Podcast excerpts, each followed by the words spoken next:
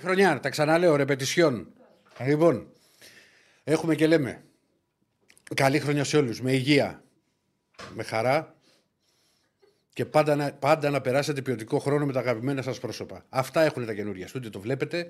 Εδώ λέω το, το μπορδοκοκκινό πορτοκαλί, το οποίο έχουμε στους ε, τοίχους.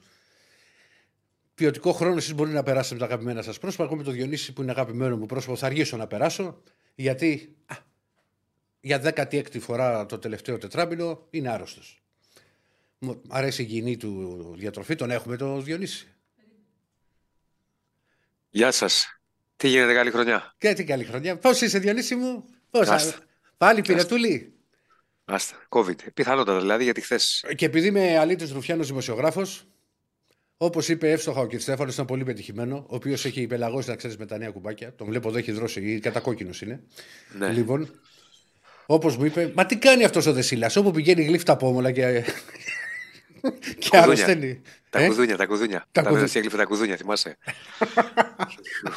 λοιπόν, καλή χρονιά και από μένα, υγεία να έχουμε. Υγεία, Α, υγεία. αγάπη, χαμόγελα και εν πάση περιπτώσει να, να περνάμε όμορφα. Λοιπόν. ε, να τα συζητάμε όλα. Το έχουμε ξαναπεί, το ποδόσφαιρο και ο αθλητισμός είναι Ναι.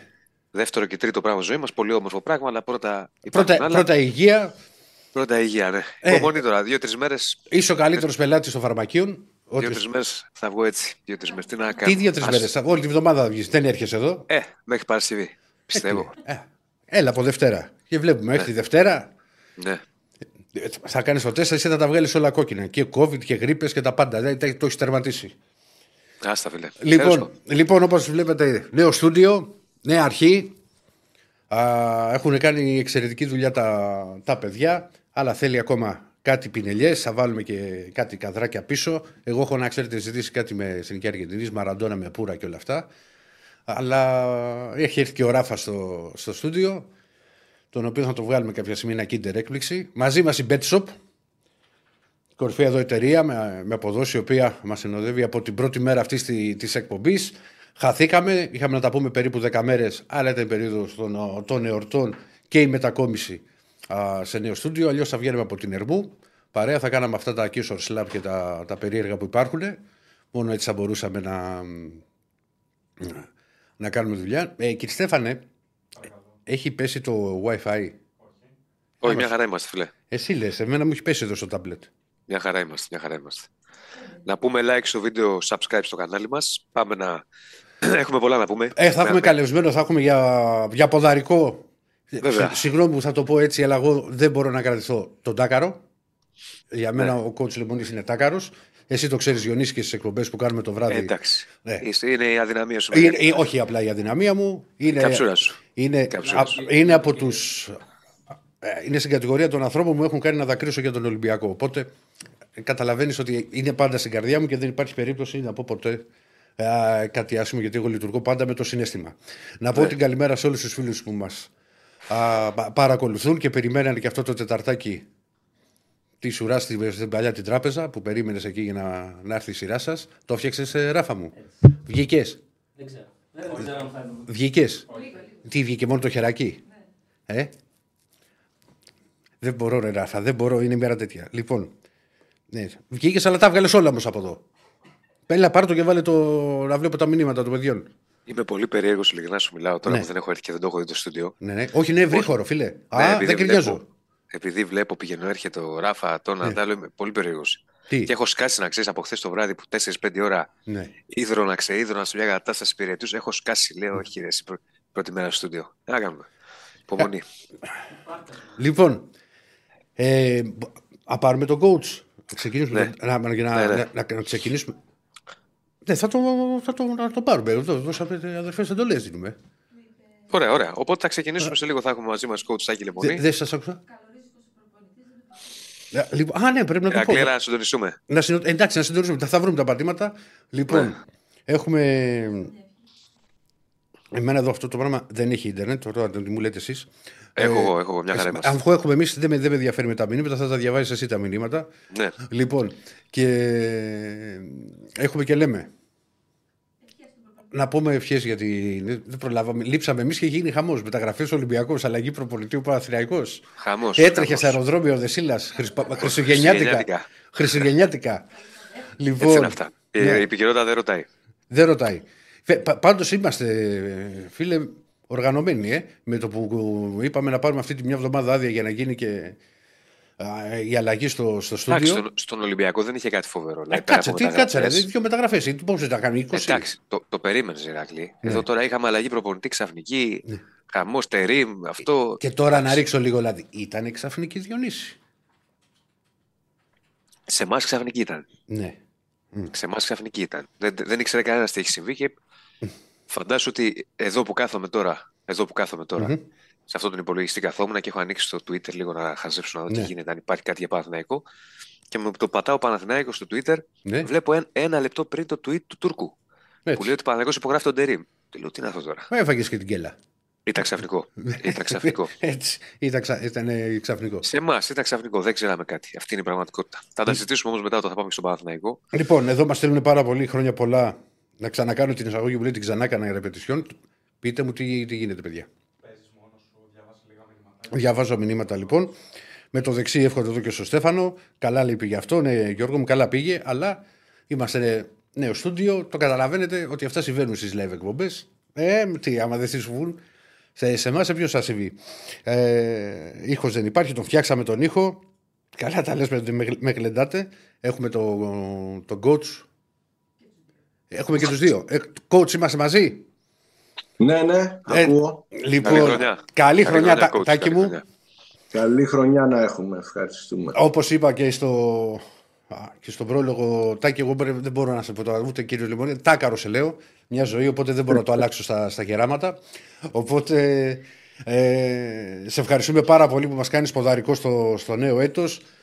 θα θέλαμε να έχεις έρθει και από το στούντιο, αλλά το κλείσαμε έτσι τώρα τη- τη- για να βγει στη, στην πρώτη εκπομπή της νέας σεζόν και πραγματικά σε ευχαριστώ με- μέσα από την καρδιά μου.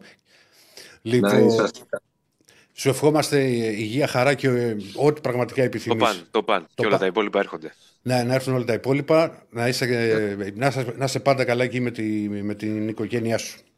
Θες να κάνουμε την έκπληξη; Θα κάνουμε την έκπληξη. Να, να μην ρωτήσουμε πρώτα για Ολυμπιακό. Ναι, παίζουμε. να, να, να ρωτήσουμε πρώτα γιατί επειδή τα συζητούσαμε και λίγο εκτός αέρα. Ναι. Εντάξει, ήταν όπως για να το κάνουμε τώρα η αλλαγή προπονητής στον Παναθηναϊκό. Μμμ. Έξω ο Βεβαίως. Γιωβάνοβιτς και Φατίχ Τερίμ και ένα μεγάλο όνομα προπονητικά. Και από ό,τι μου είπες, coach, το- είχατε παίξει με τη Γαλατά σε ένα φιλικό το 2000, τον είχατε αντιμετωπίσει. Ε. Όταν εγκαινιάστηκε το γήπεδο το καινούριο. στη μπράβο, Κωνσταντινούπολη. μπράβο. Ναι, ναι, ναι. Ναι. Εγώ αυτό ήθελα να ρωτήσω. Πώς το, πώς το βλέπετε, Γιατί είναι, ξεκινάω έτσι, γιατί είστε προπονητής και είναι το θέμα των ημερών κατά ψέματα.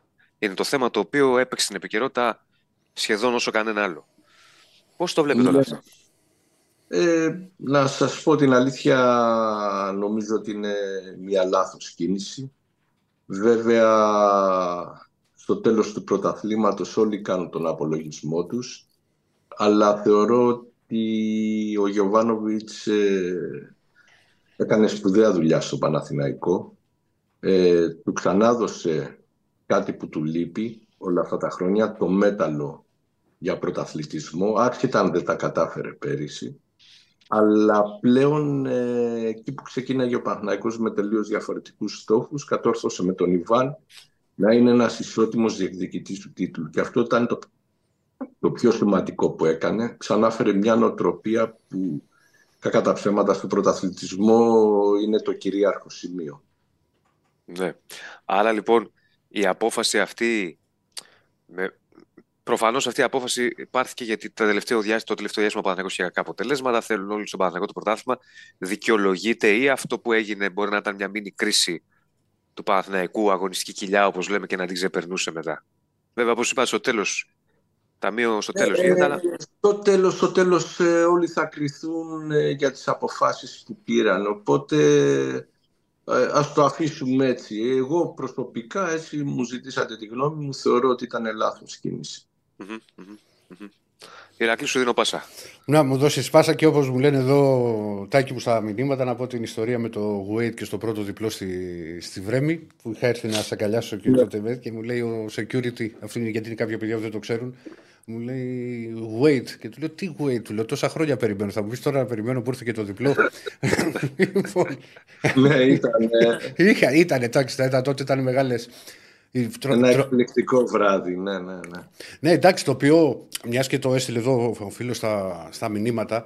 α, Εγώ το, πω- αυτό που οφείλω να πω, γιατί είχα έρθει τότε και στην προετοιμασία στο, στο Ζέφελτ, ήταν κάτι το οποίο μας το έλεγε Στάκη σε όλα τα, τα παιδιά που είχαμε έρθει εκεί να καλύψουμε το, το ρεπορτάζ του Ολυμπιακού και την, την προετοιμασία, ότι ο στόχος ήταν να εξορκίσουμε τότε την Κατάρα α, και ότι έφτιαξες μια ομάδα για να πάρει το πρώτο διπλό. Και τελικά πήραμε δύο. Ε, ε, και δεν ήμασταν και Ναι, ναι, συνηθισμένοι. ήτανε, ναι ήτανε, τότε ήταν ξεκάθαρο το τι θέλαμε. Είχαμε πάρει ήδη αρκετούς τίτλους συνεχόμενους, αλλά αυτό που μας έκυγε πολύ κακά τα ψέματα ήταν η Ευρώπη. ναι. Και ε, εγώ έτσι ήταν και πολύ εγωιστικό αυτό το πράγμα γιατί δεν ανεχόμουν να, να σκέφτομαι ότι είχαμε 32 παιχνίδια στο εξωτερικό χωρίς νίκη. Ήταν κάτι που μας πλήγωνε τότε όλους. Τώρα ο Ολυμπιακός έχει πει σε μια τελείως άλλη διαφορετική Μμμ. ε, ευρωπαϊκή πορεία, αλλά νομίζω ότι εκείνο το διπλό άλλαξε και το ρου της ιστορίας του Ολυμπιακού στην Ευρώπη. Βεβαίως, έδωσε την όθηση που χρειαζόταν. Ήταν να φύγει αυτό το βάρος που υπήρχε. Γιατί, Βεβαίως. γιατί και μετά υπήρχε είδατε και με τη Λάτσιο έγινε πλέον εύκολο, ήταν εύκολο. και με ανατροπή κιόλας. Ναι, ναι, ναι. ναι. Λοιπόν, και μάλιστα ε, το θυμά, τα θυμάμαι τότε και τα πολύ καλά coach που ήταν παιχνίδια που τα οποία όλοι και ο κόσμος τα είχε ζήσει πολύ έντονα. Είχε έρθει και στη Βρέμη πάρα πολύ φίλοι του Ολυμπιακού και στη Ρώμη νομίζω ήταν 8.009. Α, Ναι, ναι, γεν- ναι. Γενικά ήταν μια χρονιά α, που έχει α, αυτό το 2007 έχει μείνει στην ιστορία. Έχουν περάσει βέβαια 17 χρόνια από, από τότε. Λοιπόν, Τάκη μου, ε, θα, αυτό που θέλω να πραγματικά να σε ρωτήσω, επειδή ναι, είχες αντιμετωπίσει και τον Τερήμ, ωστόσο ο Ολυμπιακός έχει κάνει μια μεγάλη μεταγραφή. Πήρε τον, ε, τον Κέλσον Μαρτίνς, τον οποίον έτυχε εσύ να τον αντιμετωπίσει με τον Ολυμπιακό το 2017 στο δεύτερο παιχνίδι με τη Sporting Λισαβόνα. Όχι στο πρώτο, στο Καρέσκα εκεί. Γιατί είχες Στο, στο, τρία- στο 3-1. στο 3-1. Τι παίχτης είναι, ήθελα να σε ρωτήσω, Τάκη, έτσι όπως τον... γιατί σίγουρα σε παρακολουθείς και πολύ περισσότερο για από εμάς ακόμα για το, το ευρωπαϊκό ποδόσφαιρο. Κοίταξε, το ότι έρχεται ένας παίχτης από τη Μονακό στον Ολυμπιακό, καταρχάς είναι, ένα, είναι μια μεγάλη ιστορία. Ε, είναι ένας παίχτης πραγματικά, θυμάμαι τότε το παιχνίδι εκείνο που ε, μας, είχε, μας είχε προβληματίσει πάρα πολύ. Ε, παίζει από δεξιά, Μμμ. Έτσι, Περισσότερο, είναι ένας ναι. γρήγορος, δεν μπορούμε να το πούμε σκόρερ, αλλά μπορούμε να πούμε ότι είναι ένας παίχτης που δημιουργεί και σκοράρει τα γκολ που χρειάζεται η κάθε ομάδα για τη θέση που παίζει. Αλλά αυτό που είναι χαρακτηριστικό του είναι ότι μπορεί απέναντι σε κλειστές άμυνες και αυτό θα είναι κάτι πολύ σπουδαίο πιστεύω για τον Ολυμπιακό στη διάρκεια του πρωταθλήματος. Που αντιμετωπίζει ομάδες που κλείνονται πίσω. Γιατί, γιατί, γιατί συνήθως, συνήθως ο Ολυμπιακός παίζει με αντιπάλους που είναι κοντά στη μεγάλη τους περιοχή ε, και αν δεν έχεις παίχτες ε, στο ένας εναντίον ενός να μπορέσουν να τριπλάρουν και να δημιουργήσουν καταστάσεις, τότε δύσκολα φτάνεις στον γκολ. Βεβαίως. Ναι. Ε, έχοντας και το Ποντένσε, έχοντας και το Μασούρα που είναι ένας τελείως διαφορετικός παίχτης, ο Ολυμπιακός και ο Ροντινέη, ειδικά στη δεξιά πλευρά, πιστεύω θα συνθέσουν ένα δίδυμο πολύ δυνατό. Βέβαια, όλα εξαρτώνται από το βαθμό ετοιμότητας Βεβαίως. του παίχτη, γιατί αυτή τη στιγμή γνωρίζουμε ότι δεν έχει παιχνίδια. Δεν είχε, είχε, είχε κάνει Για προετοιμασία. αρκετά μεγάλο, για αρκετά Ναι, μεγάλο άλλο χρόνο- διάστημα. Έτσι, το οποίο είναι ανασταλτικός παράγοντας, γιατί περιμένεις από αυτόν με το καλημέρα να μπει και να είναι... Ναι, φυσικά και θε... καταλαβαίνω τι λες coach. Θέλει, θέλει το χρόνο του. Ούτε ο βέβαια είχε κάνει προετοιμασία με, με τη Μονακό το Ε, εντάξει, καλοκαίρι. εντάξει, η προετοιμασία για μένα δεν παίζει πλέον ε, μεγάλο ρόλο, γιατί Πρέπει να έχει παιχνίδια, ε. έχει, αλλάξει, έχει αλλάξει τελείως το ποδόσφαιρο. Παλιά υπολογίζαμε στην προετοιμασία για να έχουμε μια μεγάλη διάρκεια, τώρα ε, τα παιχνίδια είναι συνεχόμενα, τα παιχνίδια είναι αυτά που δι- δίνουν το βαθμό ετοιμότητας στον παίχτη. Μμμ. Ε, ε, όλα θα εξαρτηθούν για μένα από το βαθμό ετοιμότητας που θα έχει ο παίχτης ε, ερχόμενος ε, στην Ελλάδα. Ναι. Πάντως, ε, επειδή έχω και έρθει, νομίζω ότι είναι ένας παίκτη με τα χαρακτηριστικά που έχει που έλειπε από τον Ολυμπιακό. Δηλαδή και την ταχύτητα, γιατί και στους. Εγώ θυμάμαι Και ε, το πρώτο παιχνίδι με τη Sporting, όχι αυτό που ήσουν coach εσύ στον πάγκο, ε, το οποίο ήταν ίσως ένα Ναι, από τα ήταν χειρότερα. εφιαλτικό Ε, εκείνο Ήταν το- και το, το το πρώτο πρώτο. εμίχρονο, ίσως είναι από τα χειρότερα παιχνίδια που έχω δει τον Ναι, ναι, Ολυμπιακό ναι, στο ναι, Καρεσκάκι. ήταν- Α, έφευγε δηλαδή και δεν το προλάβαινε κανείς. το θυμάμαι, δεν ήταν μόνο το δοκάρι που είχε, Ναι, τον ήταν- γκολ που είχε ήταν, πετύχει. ήταν η προσέγγιση πιστεύω τότε λάθος τελείως αλλά πραγματικά τέτοιου είδους παίχτες ε, ειδικά ε, στα δύσκολα μάτς και εγώ δύσκολα θεωρώ τα παιχνίδια με τους όχι μεγάλους αντιπάλους γιατί εκεί χάνονται οι βαθμοί και εκεί κρίνονται πολλά πρωταθλήματα. Με τις Ε, λεγόμενες μικρές ομάδες, οι γκέλες που ναι, λέμε. ναι, ναι, ναι, ναι, ναι. Νομίζω ότι είναι ένας παίχτης ε, που θα βοηθήσει πάρα πολύ εφόσον είναι σε καλή κατάσταση. Γενικά, coach, το, τον Ολυμπιακό από την αρχή της σεζόν μέχρι τώρα με αυξομοιώσεις, με σκαμπανεβάσματα, πώς, το, πώς τον βλέπεις και εν ώψη της συνέχειας και της διεκδίκησης του πρωταθλήματος. Εντάξει, ο Ολυμπιακός είναι ένα... πάντα ήταν φαβορή για την κατάκτηση του τίτλου. Έτσι είναι τα πράγματα και τώρα. Ε, Είναι ένα πάλι μεταβατικό στάδιο στην ομάδα, αλλά ε, το τέλος θα κρίνει τα πάντα. Έτσι. Μμμ. Ε, σίγουρα το πώς θα πλασαριστεί η κάθε ομάδα από αυτές που διεκδικούν το τίτλο θα έχει μεγάλη σημασία, ακόμα και ένας πόντος θα είναι πολύ σημαντικός. Ε, αλλά εκεί θα κρυθούν όλοι και νομίζω, νομίζω ο χρόνος, ο χρόνος θα δουλέψει καλά για τον Ολυμπιακό γιατί και νέο προπονητή έχει και κάποιες νέες προσθήκες έχει. Θα έχει και Οπότε- άλλες, έτσι που περιμένουμε μέσα στο, τις επόμενες ημέρες, για την άμυνα Εντάξει. κυρίως. Ναι, εντάξει, είναι, ένα, είναι ένα, ένα, ένα θέμα που ε, θα δείξει και στο τέλος ε, πόσο πολύ ενισχύθηκαν οι ομάδες της κορυφής. Θα περιμένουμε να δούμε. Και coach, έλα σε ρωτήσω γιατί αν μη τι άλλο και σαν παίχτη και σαν προπονητής στα ντέρμπι και ειδικά με τον Παναθηνικό το έχεις φάει με το κουτάλι. Ε, Ευτυχώς για μένα είσαι σε μεγάλες επιτυχίες, δυστυχώς για το Διονύση. Α, είτε, σαν, είτε σαν παίχτη, είτε όταν, είσαι στο, α, στο, είτε όταν ήσουν στον πάγκο. Αυτό που θέλω να σε ρωτήσω, επειδή έρχονται τώρα τρία ντέρμπι Ολυμπιακού Παναθηναϊκού μέσα στο μήνα. Α, Δύο που είναι τα μάτια του κυπέλου και ένα για το, για το πρωτάθλημα.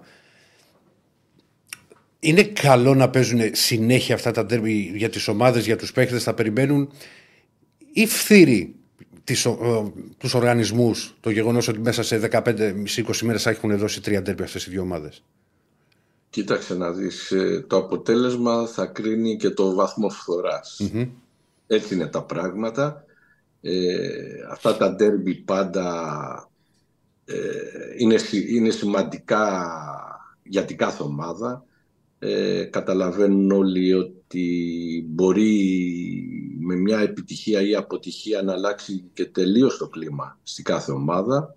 Μμμ. Ε, νομίζω θα είναι, θα είναι ένα πολύ ιδιαίτερο, έτσι, ένας πολύ ιδιαίτερος μήνας αυτός. Ε, γιατί ίσως, ίσως και η κατάσταση των ομάδων για τη μετέπειτα πορεία τους εξαρτηθεί και από αυτά τα αποτελέσματα. Ναι, και Ε, Το πιθανότερο αυτό είναι. Το πιθανότερο αυτό είναι. Δηλαδή, είναι τώρα ένας μήνας αυτό που λέτε ότι με δύο νίκες ανεβαίνεις και βαθμολογικά και ψυχολογικά, με δύο ήττες έχεις προβλήματα.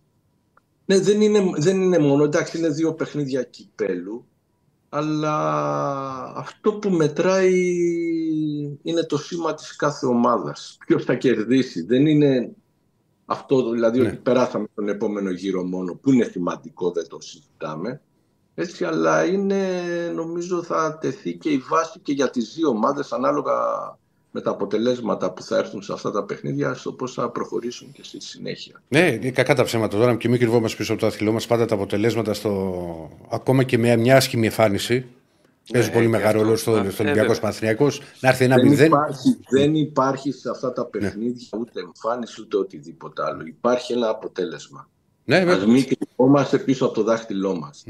Και αυτό το αποτέλεσμα θα καθορίσει αργότερα, γιατί έτσι γίνεται πάντα, και την κριτική πάνω στις ομάδες. Θα θυμίσω, Δηλαδή, δηλαδή μια ομάδα, μια ομάδα η οποία ε, θα κερδίσει για παράδειγμα στο 95 θα θεωρηθεί winner γιατί είχε την οτροπία να κυνηγήσει τη νίκη μέχρι τον 95.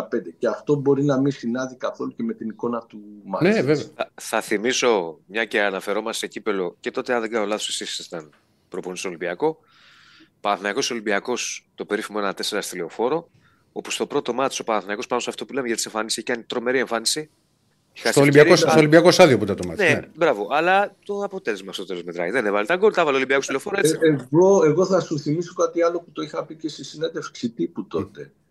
Στο παιχνίδι αυτό, ε, η πιο καθοριστική φάση που έγινε ήταν η απόκρουση του Ελευθερόπουλου με τα πόδια. Είχε Στο ένα- πέσει απ' την Στο 1-2 με τον γωνία. Βαζέχαρ, λέτε. Το 1-2 με το Βαζέχα. Ναι, ναι.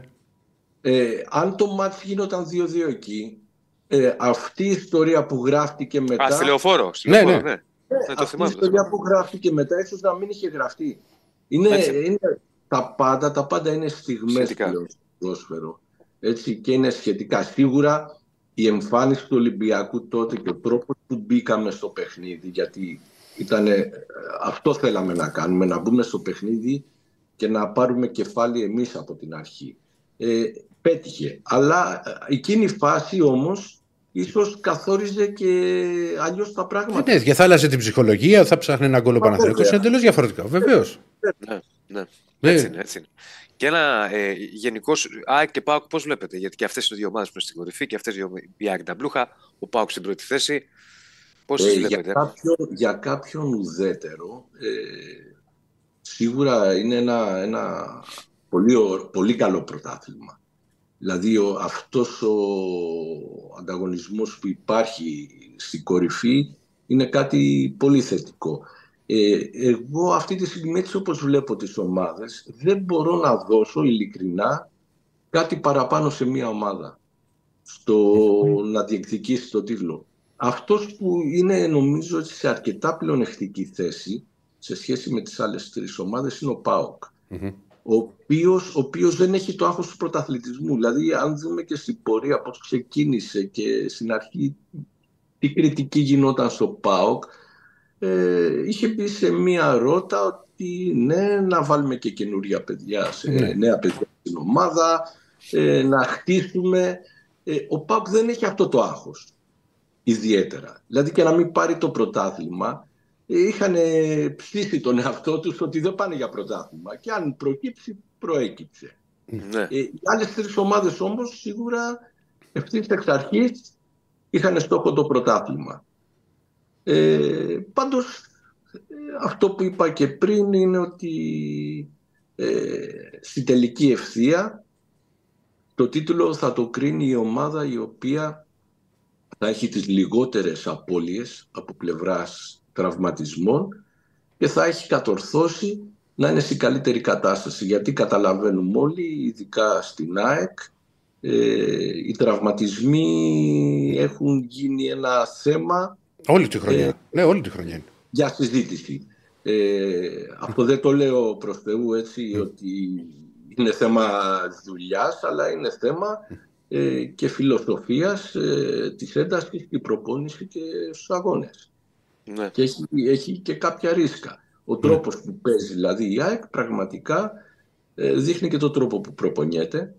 Ε, αλλά αυτό έχει, έχει κάποια, κάποια ρίσκα στα θέματα των τραυματισμών. Αν όλοι κατορθώσουν να μπουν στην τελική ευθεία έχοντας πλήρη τα ρόστερ τους, ε, είναι σημαντικό. Αλλά δεν νομίζω να συμβεί κάτι τέτοιο. Θα υπάρχουν απώλειες γιατί Είναι πολλά Τα τα, μάτια- παιχνίδια. Είναι πάρα, και είναι και συνεχόμενα. Δηλαδή αυτό το παλιά που λέγαμε το Κυριακή, Τετάρτη Κυριακή, ότι είναι βαρύ το πρόγραμμα όταν οι ομάδες είχαν Ευρώπη. Πλέον το έχουμε και στην Ελλάδα. Ε, ειδικά, και ειδικά με τα playoff και στα playoff είναι ντέρμπι. Τα... Κοίταξε, ε, κατορθώσαμε, κατορθώσαμε να έχουμε, δεν θυμάμαι πόσο καιρό, να έχουμε τέσσερις ομάδες ε, σε ευρωπαϊκές διοργανώσεις, έτσι, το Σωστά, χειμώνα. Ε, ε, αυτό δεν θυμάμαι από πότε έχει να γίνει. Ε, Ναι, και ναι, ναι, αυτό στους ομίλους, ήταν- βεβαίως. Και συνεχίζουν οι δύο τώρα. Και αυτό είναι ένα, ένα, ένα κομμάτι πολύ σοβαρό. Πολύ σοβαρό. Τα, τα μάτια ειδικά της Ευρώπης, ε, όπου καταλαβαίνουμε ότι οι εντάσεις είναι τελείως διαφορετικές από το ελληνικό πρωτάθλημα. Τα coach, αν θέλω να σε ρωτήσω, εντάξει, εγώ δεν αλλάζω και εύκολα απόψε. Είμαι λίγο ξεροκέφαλος όσον αφορά τα playoff. Έχουμε διαφωνήσει με το Διονύση πολλές φορές και στι εκπομπές στο ραδιόφωνο.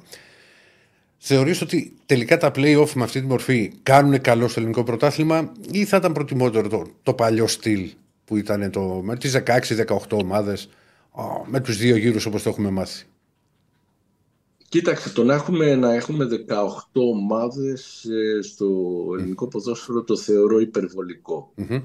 Ε, αυτό που δεν μου αρέσει εμένα στα play-off είναι ότι ε, γίνεται, γίνεται ένα μίνι πρωτάθλημα στο τέλος του χρόνου όπου εκεί, εκεί δεν έχει να κάνει τόσο πολύ αυτό το πρωτάθλημα ε, έχει να κάνει μάλλον περισσότερο με την κατάσταση που βρίσκονται οι ομάδες εκείνη τη συγκεκριμένη εποχή. Δηλαδή παίζεις 10 μηνες έτσι, και φτάνεις να κρίνονται όλα εκεί. Αυτό Γιατί είναι, ένα... φορά είναι, ναι, είναι, είναι άδικο. Είναι, και ένα πρωτάθλημα 30, 30 βαθμών. Δεν είναι μικρό. Δηλαδή, αν πάρουμε, αν πάρουμε τον Παναθηναϊκό πέρυσι.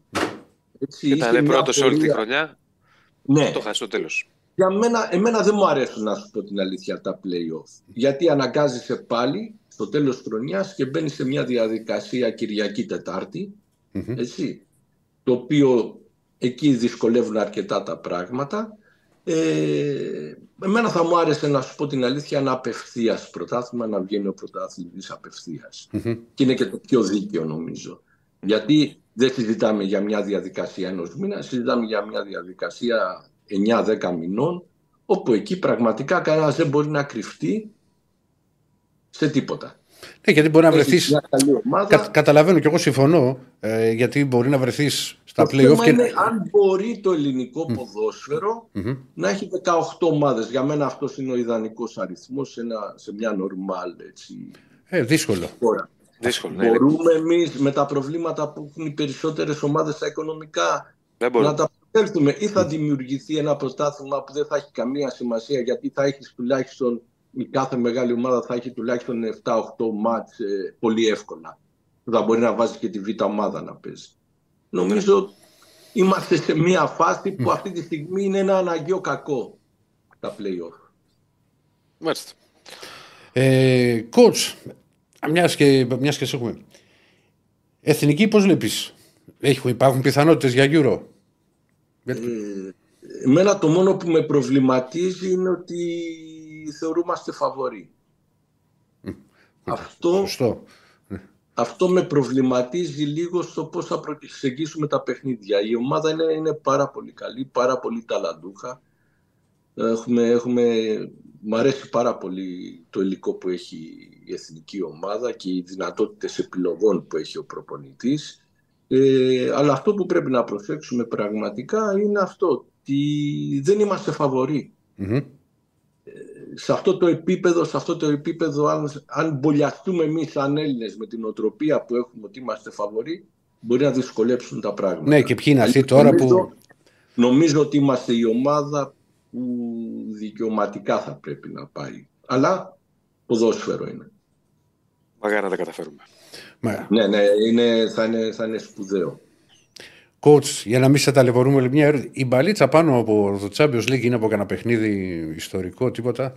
Ναι, αυτή είναι από το μάτι με την Μπαρσελόνα το 0-0 εδώ. Α, ναι, στο Καρεσκάκι. Ναι. ναι, ναι, παρόλο που δεν είναι από νίκη, είναι μια σημαντική, έτσι, ήταν μια σημαντική βραδιά νομίζω. Ναι, βεβαίως, με μια Μπαρσελόνα και τι δεν είχε ναι, μέσα. Ναι, δηλαδή...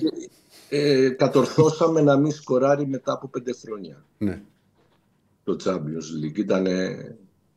Βέβαια. Αλλά ήταν και μια ομάδα πραγματικά που αν και είσαι αντίπαλος ε, λάτρευες να τη βλέπεις. Ε, βέβαια, βέβαια. Ναι, ναι, ναι. ναι. Μιας και πιάσαμε και λίγο γιατί ε, στην Ευρώπη τι παρακολουθείς περισσότερο coach; Αγγλικό, Ιταλικό; Εντάξει, εγώ είμαι, εγώ είμαι, αν και δεν υπάρχει πλέον αγγλικό ποδόσφαιρο, είναι κάτι άλλο. Ναι. Εσύ, ε, Σωστό και αυτό. Παραδοσιακά, παραδοσιακά μεγάλωσα με το, ε, με το αγγλικό ποδόσφαιρο. Τα, το, το, Σάββατο το μεσημέρι. Αυτό το Σάββατο το μεσημέρι να δούμε ένα μάτσο. Ώρα, ναι. ναι, είχα τη τύχη να έχω από πολύ μικρό τηλεόραση. Mm. Δηλαδή, εγώ έβλεπα ομάδες, δηλαδή τώρα που είναι η Νότιχαμ mm-hmm. στην πρώτη εθνική. Ε, εγώ ήμουν τρελός με τον Τρέβορ Φράνσις ναι. τότε. ε, τον παρακολουθούσα πώς κινείται και μετά έβγαινα στην πλατεία να προσπαθήσω να τον μιμηθώ. Αλλά γενικά, γενικά βλέπω τα πάντα. Ναι. Εντάξει, είναι ένα θέμα εδώ που έχουμε στο σπίτι. Η, η πλάκα είναι ότι δεν υπάρχουν μόνο τα Σαββατοκύριακα πλέον, έτσι. Είναι Κάθε μέρα. Κάθε το- μέρα είναι αυτό. Κάθε μέρα. το- εβδομαδιαίο, εβδομαδιαίο αυτό το πράγμα. Ναι. Και τυχαίνει πολλές φορές να βλέπω να έχω στην τηλεόραση τον έναν αγώνα και στο λάπτοπ ε, παράλληλα τον άλλον. Γιατί δεν γίνεται να τα χάσουμε. Έτσι. Με τόσα μάτς. Ναι, μα, Αλλά μα, είναι μα έχεις- πραγματικά εντάξει, η, η Premier League έχει ξεφύγει πάρα πολύ. Ναι. Ε, εντάξει, βλέπουμε και καταπληκτικό ποδόσφαιρο. Ε, σίγουρα Champions League δεν το συζητάμε. Και ελπίζω να μην ε, αλλάξουν ε, όλα αυτά τα πράγματα που θέλουν να γίνουν στο ευρωπαϊκό ποδόσφαιρο. Πρέπει να διατηρήσουμε κάποια πράγματα τελείως διαφορετικά και μακάρι να αντιδράσουν ε, μέχρι το τέλος όλες οι μεγάλες ομάδες και να μην συμμετέχουν σε αυτό το, το καινούριο πράγμα. ναι, εννοείται για αυτό που προσπαθούν να κάνουν μεγάλη European τώρα. Super League. Τη Ναι, European ναι. Super. Όχι, εντάξει, νομίζω, νομίζω θα γίνει κάτι, θα γίνει κάτι που θα το βαρεθούμε. Εντάξει, και Έτσι. θα δούμε Και και δεν αυτό. έχει και λογική τώρα αυτά τα κλειστές λίγε. Όποιος έχει λεφτά, ας πούμε, και όποιος είναι πιο μεγάλος να κάνει μια κλειστή. Μα δεν είναι το ποδόσφαιρο έτσι. το ποδόσφαιρο, το ποδόσφαιρο πάντα είναι ωραίο και ήταν ωραίο. Ε, γιατί κανένας δεν ήταν σίγουρος για την νίκη. Έτσι, έτσι, έτσι. Αυτό, αυτή είναι η ομορφιά του ποδοσφαίρου. Δηλαδή όταν, όταν πήρε το πρωτάθλημα η Λέστερ, Ναι. ε, παγύρισε όλος ο πλανήτης. Ο, ο Δαβίδ εναντίον του Γκολιάθ. Ναι. Ε, αυτό είναι το ποδόσφαιρο και αυτό μας αρέσει. Ναι, και, και υπήρχε και παραδείγματα παλαιότερα. Θυμάσαι, σίγουρα θα το θυμάσαι, coach, το, το τελικό με, τη, με την Παρσελόνα που είχασε στα πέναλτι και μέσα στην Ισπανία. Τότε με το. στη- με το, το κόλλησα, όπως λέγανε, τον τερματοφύλακα που είχε πιάσει τα πέναλτι. Που δεν είχε φάει ούτε ένα πέναλτι στο. Θεάουα, Της Θεάουα τότε, ναι. όχι Ραντουκάν. Όχι, όχι, όχι. Και εγώ κόλλησα. όχι, όχι. Θα το, θα το, θα το βρει. Κωνσταντίνε. Διάβαζα την ιστορία του πριν λίγο καιρό ή κάπου, δεν θυμάμαι. Ναι, ναι. Εντάξει, έτσι, έτσι είναι. Ε, Αυτό μας αρέσει το ποδόσφαιρο. Είναι το, το πιο δημοκρατικό άθλημα. Θα παίξει ο παίχτης που είναι ένα 60 και θα παίξει ο παίχτης που είναι 2 μέτρα. Δεν υπάρχει Ο Ντουκαντάμ, ο Ντουκαντάμ ήταν. του Καντάμ. Ναι. Μπράβο. Ο Ντουκαντά, ναι. Μάλιστα. Δεν ξέρω αν. Ο coach, έχει- δεν τον ακούμε τον coach. Ναι, ναι. Α, νο- γιατί νομίζω ότι χάθηκε λίγο. Όχι, λίγο όχι. ήχος. Ναι. Λοιπόν, Τάκη, σε ευχαριστούμε πάρα πολύ. Ευχαριστούμε πάρα πολύ. Καλή χρονιά να Καλή έχετε. χρονιά να έχεις πάλι με Εγώ υγεία. ευχαριστώ. Καλή χρονιά σε όλο τον κόσμο. Να είμαστε καλά και να μην κάνουμε το κυριότερο πλέον άλλες ευχές για τη μη βία στα γήπεδα και να δούμε έργα. Αυτό είναι το σημαντικότερο μας πρόβλημα και αυτό πρέπει να λύσουμε και όχι μόνο για τη βία στα γήπεδα και για τη βία στην κοινωνία. Ε, Βέβαια. Μα είναι κοινωνικό φαινόμενο. ο Τάκη μου, Νομίζω, δυστυχώς. νομίζω, νομίζω, όμως, νομίζω όμως στο χώρο το δικό μας επιτέλους έχουμε βαρεθεί 40 χρόνια να ακούμε την ίδια ιστορία. Ε, κάτι πρέπει να γίνει παιδιά. Δε, δε, δηλαδή μεγαλώσαμε πώς να το πω και ακόμα βλέπουμε τα ίδια πράγματα. Ελπίζω, ελπίζω αυτή τη φορά, αυτή τη φορά να, να, να υπάρξουν όχι μέτρα απλώς, να υπάρξει μία ε, μία κατεύθυνση από την κυβέρνηση στο πώς θα προλάβουμε όλα αυτά τα πράγματα. Και πρέπει και εμείς οι ίδιοι οι άνθρωποι μέσα στις οικογένειές μας ε, να γαλουχίσουμε τα νέα παιδιά διαφορετικά. Για μένα το μεγαλύτερο πρόβλημα στην ελληνική κοινωνία είναι η οικογένεια. Και μετά είναι το σχολείο και μετά είναι όλα τα. Τα θέματα παιδείας. Θα πρέπει, θα πρέπει όλοι μας να αναλογιστούμε πώς μεγαλώνουμε τα παιδιά μας. Έτσι είναι. Ε, συμφωνώ 100% μαζί σου, Τάκη. Και πάλι, σε, Να είστε ευχαριστώ, και καλά πάλι και σε καλή ευχαριστούμε πάρα χρονιά. πολύ. Καλή χρονιά. Καλή, Καλή χρονιά, coach. καλή χρονιά. Υγεία. Να είστε καλά. Ευχαριστούμε πολύ. Λοιπόν, ήταν ο. Είδατε το. και τον είδατε και τον ακούσατε φυσικά. Το, τον coach, τον, τον Τάκη το Λιμονί. Αγαπημένος προπονητής για μένα δεν, και νομίζω και για αρκετούς φίλους του Ολυμπιακού. Α, τα είπα και στο, στον πρόλογο που δεν ακούστηκα ότι είναι από τους ανθρώπους τους οποίους ε, με έχουν κάνει να δακρύσω από χαρά. Οπότε δεν είπε, είναι, τον έχω πάντα με στην καρδιά μου γιατί όλη, όλη μου τη ζωή λειτουργώ με το συνέστημα. Ε, Είναι ο Νιόνιος μαζί; Εδώ είμαι, εδώ είμαι. Εδώ είμαι. Λοιπόν, Λοιπόν, να πούμε ότι τρέχει ένα poll ναι, ναι, για ρίχτα αυτά, αυτά για τον τα δικά σου. Ολυμπιακό. Αν πιστεύετε ότι Μαρτίνς και Ναβάρο θα ανεβάσουν επίπεδο στον Ολυμπιακό, 55% θεωρεί ότι ναι, θα ανεβάσει. Έχω ψηφίσει 353 άτομα. Το 45% λέει ότι δεν θα ανεβάσει το επίπεδο. Υπέρ της, των μεταγραφών είναι η πλειοψηφία. Ε, ε, εντάξει, έστω και όχι πολύ, αλλά εν πάση περιπτώσει θεωρούν ότι αυτοί οι δύο παίκτες θα ανεβάσουν επίπεδο τον Ολυμπιακό. Να πάμε με Ολυμπιακό, να συνεχίσουμε με Ολυμπιακό, μιας και είσαι μετά από τη συνέντευξη με τον- με τον coach. Να πω και εγώ μια και μιλάμε για τα μεταγραφικά, υπάρχει και το Πολ. Ε, θα το ρίξεις, κύριε Στέφανε; Το ρίξα, κύριε. Τι επαγγελματίας που είσαι, κύριε Στέφανε; Πρέ- Πρώτη εκπομπή της της, της χρονιάς. Μου λείψατε, κύριε Ηρακλή. Ναι, τρέμανε τα γονατάκια σου 12 παρά 5. Άστα αυτά. Λοιπόν, που μου το παίζεις με μάγκας. Τα, έχει- τα έχει χάσει αυτά, Διονύση. Τα έχει χάσει αυτά, Διονύση. Να ξέρεις. Τα καλύτερα χάνω. Να ξέρει. Ε, φρόντισε, αδερφέ, να μην κολλάς. Κάτσε Τι σπίτι. να κάνω, ρε φίλε. Το ελέγχω. Τι το Που ελέγχει. μας καλέσανε, μας καλέσανε να μην πάω στα γενέθλια που με καλέσανε. Τι να πω, δεν έρχομαι. Άσε. με. Μου θέλεις γενέθλια. Λοιπόν, τα σβήσατε τα κεράκια. Και πάμε στον Ολυμπιακό, που στο διάστημα στο οποίο δεν είχαμε εδώ εκπομπές. Ο Ολυμπιακός έχει κάνει δύο κινήσεις. Τελευταία είναι ο Ζέλσον Μαρτίνη, για τον οποίο μίλησε και τον ανέλησε και ο coach πριν, γιατί τον είχε αντιμετωπίσει στο δεύτερο παιχνίδι του του Ολυμπιακού με τη Sporting Λισαβόνας, το 3 το 3-1 α, στην, ε, στην Πορτογαλία. Είναι ένας παίχτη ε, ο οποίο είναι- ο- ο- ο- τον ξέρετε όλοι. Δηλαδή, μπορεί να μην έπαιζε το φέτος στη Μονακό, αν ήταν για λόγους συμβολέου και δεν, ε, δεν ήταν θέμα ότι είχε προβλήματα τραυματισμών. Α, Σίγουρα του λείπει αγωνιστικός ρυθμός, αλλά αυτό θα το αποκτήσει μέσα από τα παιχνίδια στα οποία α, θα αρχίσει να παίζει σιγά σιγά για τον- με τον Ολυμπιακό. Είναι μια μεταγραφή που ο Ολυμπιακός βρήκε ότι επειδή το συμβόλαιο του λύγει το καλοκαίρι ε, μπο- και δεν υπήρχε περίπτωση να ανανεώσει με τη Μονακό α, γιατί είναι μια ιστορία που είχε ξεκινήσει από πέρυσι α, μα τον, ε, τον Φεβρουάριο δηλαδή μιλάμε πε- περίπου 10 μήνες που είχε θέματα με το συμβολίο του και δεν ήταν καλές οι σχέσεις α, με την ομάδα από τον Πριγκιπάτο η, η παίκτης πάρα πολύ γρήγορος που έχει πολύ τη- την ατομική α, προσπάθεια και μπορεί να, να διασπάσει κλειστές άμυνες. Θα ξαναγίνει συμπαίκτης με το Ποντένσε, γιατί ήταν μαζί στη Sporting Λισαβόνας. Οπότε ε, και αυτό που δίνει στον Καρβαλιάλ είναι τη δυνατότητα να περάσει το φορτούνι στον άξονα και να παίζει α, με τους δύο Πορτογάλους. Είναι 21, φορά, 21 φορές διεθνής τώρα, δηλαδή είναι μικρό πράγμα στην εθνική Πορτογαλίας.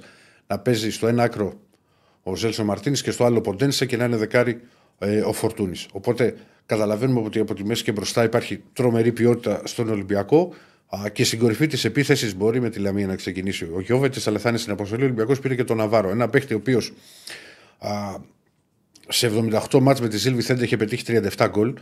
Α, Ξεμαρκαρίζεται πάρα πολύ εύκολα και φεύγει πολύ γρήγορα στο, και εύκολα στον, α, σε, στους, στους ανοιχτούς χώρους. Ε, είναι ένας παίκτης ο οποίος στην Πόρτο δεν μπόρεσε να βρει θέση α, η οποία το, τον απέκτησε με μεταγραφή και έπαιξε λίγο αλλά αυτό δεν σημαίνει ότι ο 26χρονος Ισπανός δεν μπορεί να, α, να έρθει στο, στον Ολυμπιακό και να ξαναρχίσει να σκοράρει γιατί 37 γκολ σε 78 μάτς με μια ομάδα όπως είναι η Ζήλ Βιθέντε ε, δεν, δεν, τα, δεν τα λες και, και λίγα. Το θέμα είναι ότι ο Ολυμπιακός δεν έχει τελειώσει τις μεταγραφές του. Ναι, ο Ολυμπιακός θα πάρει σίγουρα στόπερ. Δεν υπάρχει περίπτωση και μπορεί, μπορεί να κινηθεί και για δύο. Ε, Χθες, ας πούμε, γράφτηκε ε, στην Πορτογαλία ότι ο Ολυμπιακός πάλι από την Πόρτο σκέφτηκε να. Ε, ρώτησε μάλλον αν μπορεί να πάρει δανεικό τον ε, Κάρμο, τον Νταβίτ Κάρμο. Ήταν ένας παίχτη, γιατί μου έκανε εντύπωση ενώ έπαιζε βασικός, εξαφανίστηκε το τελευταίο, το τελευταίο δίμηνο. Και είναι αριστεροπόδαρος, είναι ψηλός, είναι 95.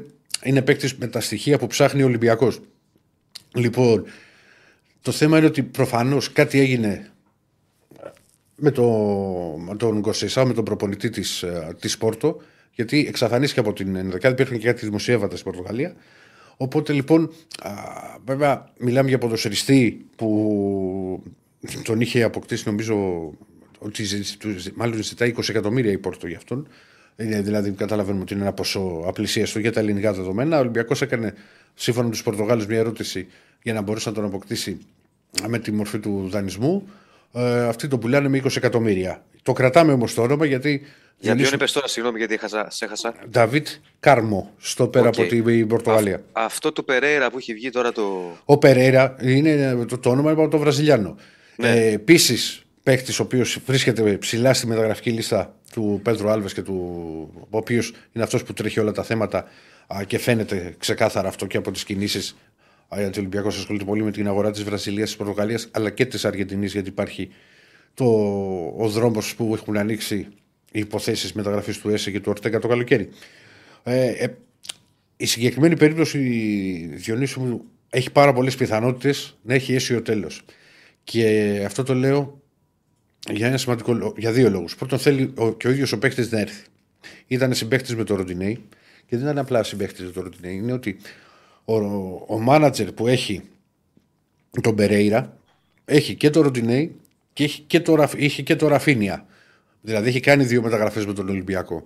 Ο- ο- οπότε καταλαβαίνουμε ότι υπάρχει πρόσφορο έδαφος στο να μπορέσει να κάνει και μια τρίτη α, μεταγραφή στους πυρεώτε για έναν ε, στόπερ, ο οποίος έχει ηγετικά χαρακτηριστικά α, και θα πάρει ουσιαστικά τη θέση του Φρέιρε, ο οποίος δυστυχώς από την 1η Οκτωβρίου που τραυματίστηκε στα Γιάννενα δεν έχει επιστρέψει ακόμα. Με μια θλάση. Σο- Το είχαμε ξαναπεί και σε άλλες εκπομπές Διονύση πριν κλείσουμε για το, το δεκαήμερο των εορτών. α, Ότι για να είμαι και δίκαιος, ο Φρέιρε και από το τεχνικό team του, του, του Μαρτίνες που εγώ σ- εξακολουθώ να πιστεύω ότι ξέρεις ότι ήταν μια, ήταν μια χαρά προπονητής ο Μαρτίνες και δεν θα τον πετροβώ. Δεν θα σου πω ότι α, επειδή τώρα που έφυγε από τον Ολυμπιακό εγώ θα το λιθοβολήσω. Άσχετο ότι ήταν πολύ βαριά οι δύο ήττες με Φράιμπουργκ και με Πάοκ που δεν μπορούν να, να σβηστούν όταν μιλάμε για έναν οργανισμό όπως, ο- όπως ο Ολυμπιακός. Αυτό θα ισχύει πάντα γιατί όλοι περασικοί είμαστε. Ο Ολυμπιακός θα μείνει όπως όπως φυσικά και οι υπόλοιπες ομάδες.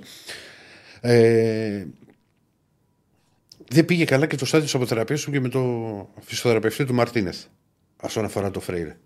Δηλαδή Ναι. έπαθε πάρα πολλές υποτροπές. Γιατί δεν γίνεται μια θλάση όσο βαριά και να είναι Διονύση μου. Δηλαδή από 1η Οκτωβρίου να έχουμε φτάσει Γενάρη. Συμβαίνει άμα είναι βαρύ το σκαρί, Ηρακλής, σημαίνει, το, έχουμε, Ναι. πά- το έχουμε δει και με άλλους παίκτες. Άμα είναι βαρύς ο παίκτης και έχει μια βαριά θλάση, μπορεί να του κάνει υποτροπή. Μα, Ανάλογα μα το τώρα έκανε με πολλές την υποτροπέ. οποία- Αυτό είναι το. Είναι και αυτό- βαρύ. Αυτό είναι το θέμα. Βαρύ σκαρί, δεν είναι ο Φρέιρ ένας παίκτης ο οποίος είναι εξή ανάλαφρο. Ναι, ναι, ναι, ναι. Δεν κατηγορεί αυτερού, όπως λέω εγώ. και τέτοια. Ξέρεις, Όχι, όχι. Με τίποτα. Ε, Επίσης ο Ολυμπιακός θα πάει και για χαφ. Είναι ε, πολύ ψηλά σε λίστα και ο Όρτα, αλλά είναι επίσης δύσκολη περίπτωση από την ε, Μπράγκα. Ε, τον έχεις δει εσύ τον Όρτα, πρέπει να παίξει κόντρα στον Παναθενικό Διονύση μου το καλοκαίρι. Ναι, με την Ε, Μπράγκα. ναι. Ε, Είναι ποιοτικός, αρκετά ποιοτικός ποδοσφαιριστής. Εδώ μιλάμε για μεταγραφή.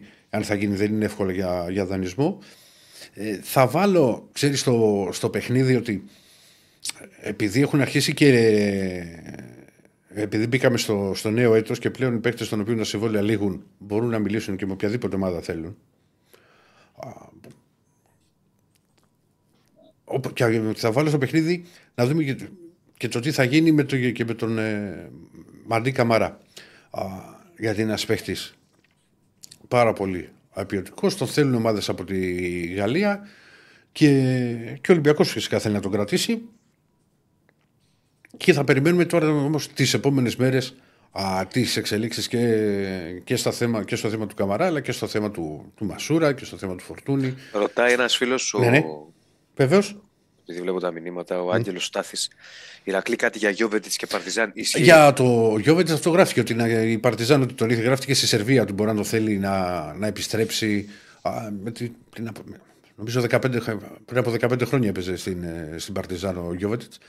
Ε, τώρα δεν νομίζω ότι μπορεί να γίνει κάτι γιατί αυτή τη στιγμή που μιλάμε ο Ολυμπιακός έχει το Γιώβετ και έχει και τον Ναβάρο. Ο Ελαραμπή ακόμα δεν είναι έτοιμος, δεν θα αγωνιστεί στο μάτς με, το αυριανό μάτς με, με τη Λαμία. Ε, δεν μπορεί ο Ολυμπιακός να πάει με δύο επιθετικούς σε ένα μήνα με τρία Ολυμπιακός Παναθηναϊκός. Νομίζω ότι το Διονύσης μου το καταλαβαίνει. Δεν, δεν γίνεται. Δηλαδή α, να φύγει ο, Γιώβε, να φύγει ο Γιώβετης. Δεν το βλέπω τη δεδομε, τη, την τωρινή χρονική στιγμή. Εκτός αν ο Ολυμπιακός αποκτήσει και άλλο επιθετικό. Ε. Θα, θα, τα, θα τα δούμε στην πορεία. Ναι. Ο Παναγιώτης μου λέει τη βγάζεις, δεν τη βγάζεις Διονύση στην εκπομπή. Όχι, εντάξει, τη βγάζω. Είναι λίγο. Περιμένω να έρθει να βάλουμε διάλειμμα για να ανάψω θέρμανση. γιατί, ε, γιατί, γιατί με λένε θείο, γιατί είμαι Grinch; Πάντα σε λένε θείο, ρε φίλε. Γιατί ρε φίλε; Γιατί είσαι θείος; Έχεις αυτό το, το μπαρμπαδίστικο Ε. Α, για το τους έχω. πιτσιρικάδες. Για τους 18χρονους το έχεις. Ε, δεν θα, θα σε ρωτήσω, Διό, δεν το ρωτήσω το πιτσιρικά.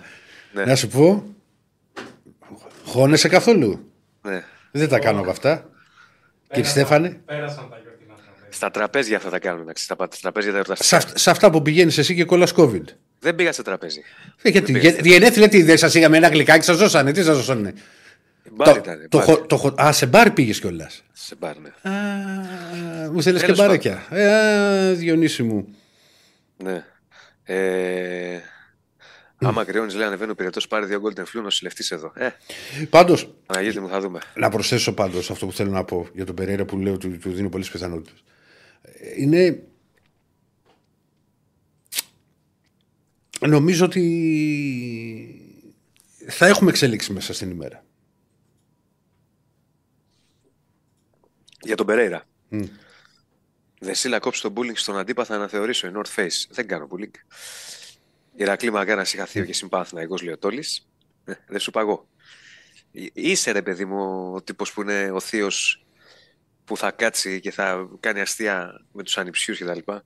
Είσαι, είσαι, το έχεις αυτό. Μπορείς να ρωτήσεις τις ανεψιέ μου αν είμαι σε τέτοιο στυλ. Ε, δε, σου σου λέω. Εσύ τις ξέρεις.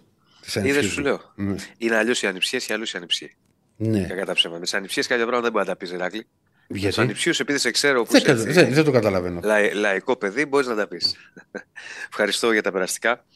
Ε, θα φτιάξω, επειδή έχω φτιάξει και Αντώνη μου και τσάι και όλα τα έχω φτιάξει. Τι να κάνω; Τι να κάνω; Το μεταξύ, τις δύο τελευταίες ώρες που κόλλησα, που αρρώστησα, Μμμ. με έπιασε. Αυτό, ε, νύχτα. μιλάω στο τελευταίο 20 ημέρο. Όχι, ρε. Εσύ, το άλλο ήταν. Είχα αρρωστήσει με τον Άρη που είχα πάει στη Θεσσαλονίκη. Με έπιασε νύχτα το βράδυ. Δηλαδή, νύχτα πριν ξυπνήσουμε το πρωί και πάμε για εκπομπή. Δεν σε προειδοποιεί δηλαδή δύο μέρε πριν να πεις. Θα πάρω τα μέτρα μου. Τέλος πάντων. Λοιπόν, τι έχουμε; Για κάνε τα κουμάντα σου, γιατί από εδώ εγώ δεν Ε, γνωρίζω. ένα, ένα λεπτάκι. Αυτό που θέλω να σου πω. Γιατί, Τι έγινε; γιατί λίγο μπερδευτήκαμε τους Περέιρες. Εγώ σου μιλάγα και, και για τον, Πε- τον Περέιρα τον Βραζιλιάνο που πήγε στη Φλαμέγκο. Εσύ μου είπες για τον Πορτογάλο τον Περέιρα. Τον Πορτογάλο, τον Πορτογάλο. Ε, μη δες, ε, τώρα μου πεις Περέιρα. Περέιρα είναι σαν τον Παπαδόπουλος. Λοιπόν, δεν είναι. Ναι, επίσης είναι παίκτης ο οποίος ενδιαφέρει πάρα πολύ και θα υπάρξουν εξέλιξει και μέσα στην ημέρα. Τον Γκάμπριελ Περέιρα. Για τον Γκάμπριελ. Όχι, αυτός είναι Βραζιλιάνος, εσύ. Βραζιλιάνος, αλλά παίζει στην Πορτογαλία. Αυτό θέλω να σου πω. Εντάξει, Γιατί έχω μπλέξει με τα εντάξει. Περέιρα. Γι' αυτό μπερδευτήκαμε. Τώρα Ναι, με τους γι' αυτό Βραζιλιάνους. μπερδευτήκαμε και λέω τώρα τι μου λέει. Γιατί μου το έστειλε και ένας εδώ σε μίλημα. Λοιπόν, και έχει απόλυτο δίκιο. Απλά τώρα το κακό είναι ότι επειδή έχει κάποιες ακόμα τέλη στο στούντιο και το φτιάχνουμε, δεν έχω και α, το monitor να βλέπω τη φατσούλα του, Θα έρθω του εγώ από Διονύση. Δευτέρα. Τι Την να έρθεις Παρασκευή από. θα δω. Καλά, μιλές μεγάλες κουβέντες. Θα τα φτιάξω. Πιο όλα. πιθανό βλέπω να κάνω εκπομπή με το Ράφα παρά μαζί σου. Άχι, ρε. Γιατί μόλις μπήκες στο στούντιο ο Ράφα. Να ξέρεις τώρα εδώ έχει γίνει κέντρο διερχομένων. Το στούντιο, ε. Ε, τι δεν δεν είναι εκεί που δεν χωρούσα από την πόρτα. Θα έρθω εγώ και θα βάλω τάξη. Τι να βάλεις; Στο Ράφα. Θα βάλω τάξη πες στο Ράφα. Ξέρει βάλεις; αυτός. Ξέρει αυτός. Ξέρει, Ξέρει Ξέρει αυτός. από τη λίμνη. Α, Λοιπόν. Σας, Πού σας πάμε κράζει τώρα; κύριε Ράφα Για, μου. για δώσε μου κατευθύνσεις. Πάμε σε break. Πάμε σε break, να Για βάλουμε το air condition. Βεβαίως θα δούμε και το, ε, την Πέτσο που είναι εδώ πάντα μαζί μας. Να βάλεις το air condition εσύ γιατί κρυώνεις. Όχι, εμείς μια χαρά είναι το air condition. Μην αργήσουμε. Πάμε, επιστρέφουμε, παιδιά. Ναι, ναι. Είμαι live μόνος μου τώρα. Αυτές είναι οι εντολές του κ. Στέφανου για να ξέρετε. Αλλά σε πολύ λίγο θα είναι και πάλι ε, κοντά μας ο, ο Νιόνιος για να συνεχίσουμε εδώ την πρώτη εκπομπή του, του νέου έτους. Φυσικά τώρα θα πάμε σε Παναθηναϊκό. Α, και μετά θα υπάρξει φυσικά ΑΕΚ, θα υπάρξει ΠΑΟΚ, θα υπάρξει Άρης, θα υπάρξει μπάσκετ. Έχουμε διαβολοβδομάδα. Έχουμε αργήσει. Θα πατήσουμε λίγο, λίγο γκάζ, αλλά και να τραβήξουμε και λίγο περισσότερο την εκπομπή.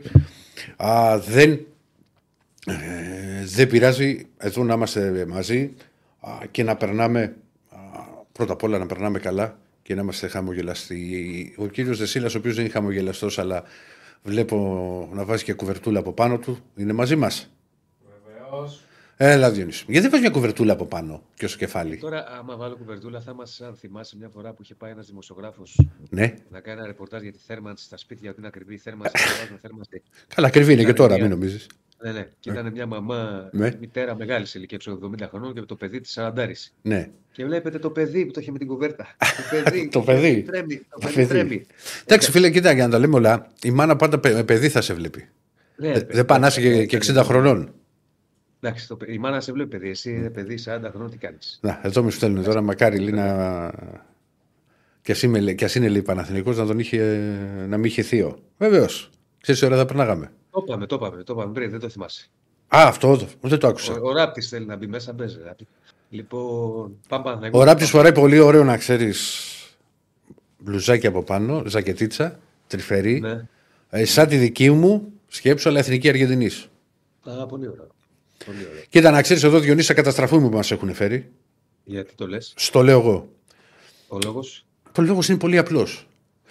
Πρώτα απ' όλα να ξέρεις, είμαστε στα 10 δευτερόλεπτα από συγκλονιστικό σουβλατζίδικο. Και μετά. Όχι, έλα μέσα, μην τρέπεσαι, μην τρέπεσαι. Εδώ βγαίνεις στην έρμο και σταματάς τον κόσμο. Τώρα τρέπηκες. Να σου φέρνει ζακέτα. Λίγο πιο εδώ, έλα, αδερφέ, να σε βλέπουνε.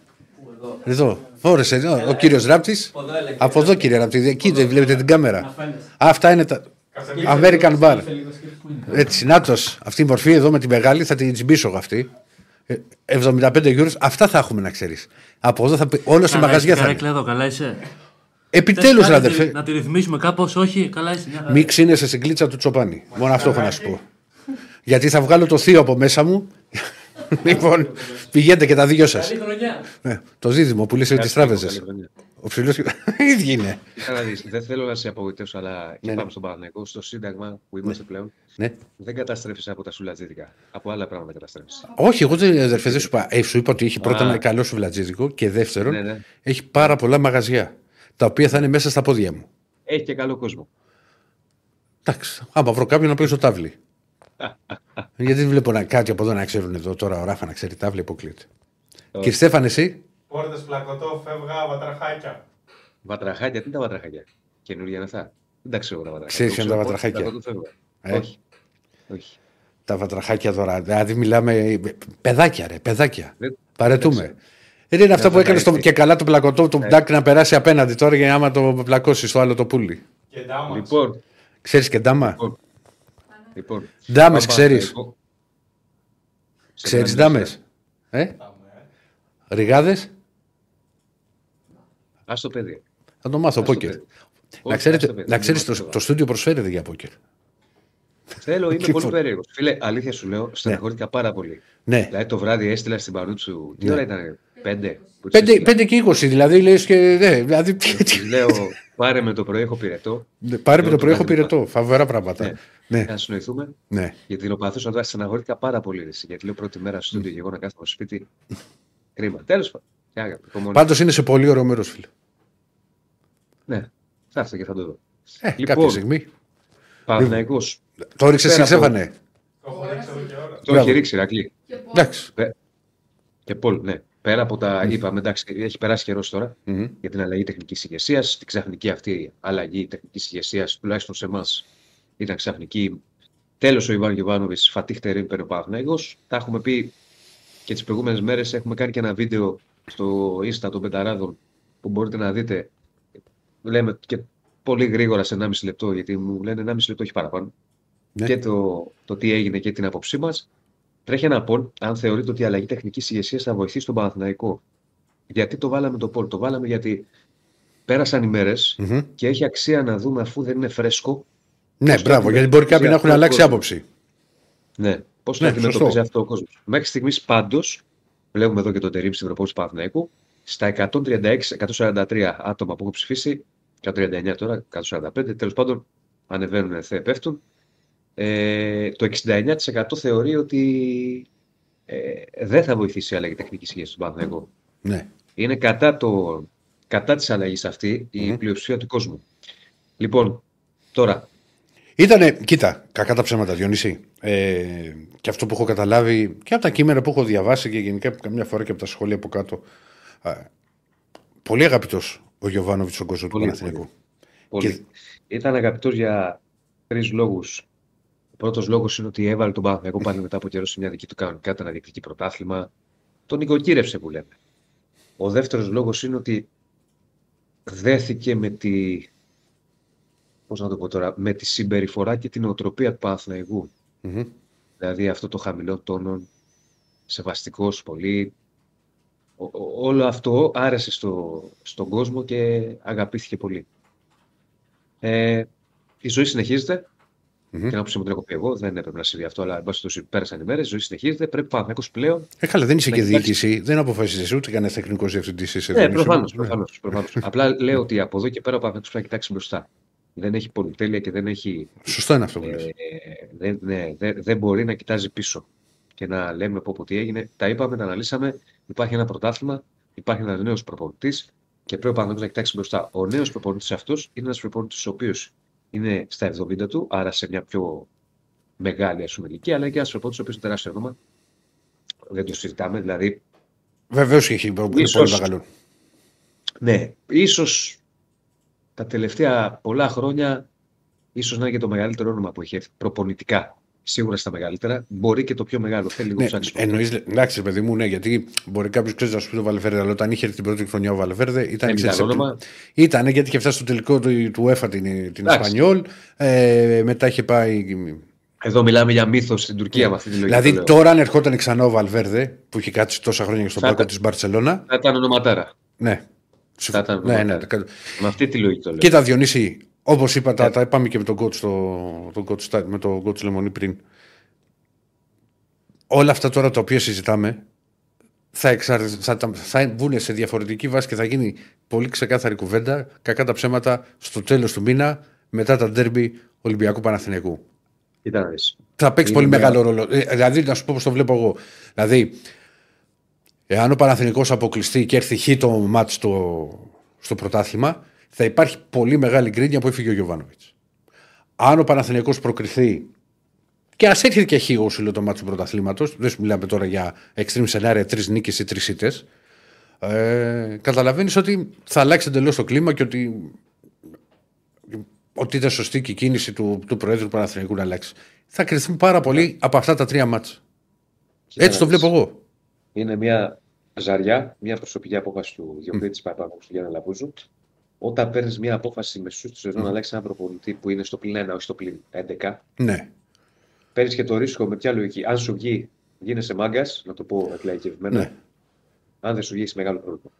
Σου είπα, είναι, είναι Γιατί- αυτά τα τρία μάτς, φίλε. Γιατί, γιατί, γιατί; Με Γιωβά... Αν συνέχισε ο Γιωβάνος στον Παναγενικό, αν έχανε το πρωτάθλημα, αν δεν το έπαιρνε ο Παναγενικό το πρωτάθλημα, θα έπεφτε και ευθύνη στο Γιωβάνοβιτς. Τώρα, αν δεν το πάρει, δεν θα πέσει. Θα πέσει στο δικτύο, όπως και αν το πάρει το πρωτάθλημα. Θα δούμε.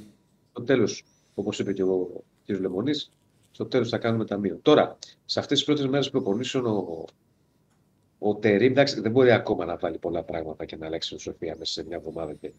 Δεν ήθελα να σε ρωτήσω τι πιστεύεις ότι θα αλλάξει; Ακόμα είναι νωρίς για να αλλάξει. Δεν, δεν θεωρώ θα δούμε πολλά διαφορετικά πράγματα στο αυριανό μάτς Μμμ. με τον Μπάζ Γιάννενα.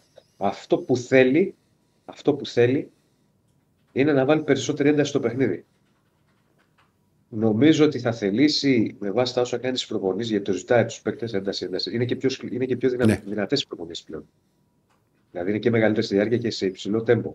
Αυτό το οποίο ζητάει είναι ένταση. Ο Παναγιακός με τον Γιωβάνοβιτς έπαιζε ένα παιχνίδι κατοχής. Τα Και- κατά την μπάλα. Και υπομονής μπορεί να λέει. Και υπομονής. Τώρα θα θελήσει κάτι διαφορετικό. Δεν είναι απλό. Μμμ, Είναι Σίγουρα. άλλο στυλ. Είναι άλλο στυλ. Ε, αυτό θέλει να δουλέψει. Και φυσικά πάμε και στο, στο καυτό θέμα που έχει να κάνει με τις, με τις μεταγραφές. Καταρχάς, είναι γνωστό ότι ο Παναγιώτης έχει πάρει το λιμιό. Η προτεραιότητα στον Παναγιώτο είναι ο στόπ. Δεν Ναι. θα πάρει μόνο στόπ. Ε, αφ- Μπορεί να θέλω να τα- σε ρωτήσω κάτι, Διονύση μου. Αν το ξέρεις βεβαίως. Πώς προέκυψε ο Λιμιός; Ο Λιμιός είναι μεταγραφή Γιωβάνοβιτς. Δεν είναι μεταγραφή τερίου. Έχει κλείσει τον Παναγιώτο εδώ και 25 μέρες περίπου. Α, τον Απλά- ήθελα. Ναι, Θα σου πω, θα σου πω. Απλά έμενε κάτι τυπικό με την κολονία, κάποια χαρτιά. ναι. Ρωτήθηκε ο Τερή, είπε: οκ. Είναι στο πλαίσιο ελληνοποίησης. Τα έχουμε πει και στο ραδιόφωνο, αν θυμάσαι. ναι. Καμιά φορά με Πού να θυμάμαι, Διονύση μου; Οπα. Ναι. ότι, θέλει, Ναι. ότι θέλει ο Παναθηναϊκός να, να βάλει και ελληνικό στοιχείο, γιατί τα τελευταία χρόνια του έχει φύγει το ελληνικό στοιχείο. Μμμ. Οπότε σε αυτό το πλαίσιο παίρνει ένα παίκτη, που είναι Έλληνας, είναι διεθνής, έχει κίνητρο για να επιστρέψει γιατί είχε περάσει τον τραυματισμό και θέλει και αυτός Ναι. να κάνει το comeback. Και υπό αυτό Και δεν το είχε, δεν πρίσμα- είχε παίξει και, και στην Κολωνία από.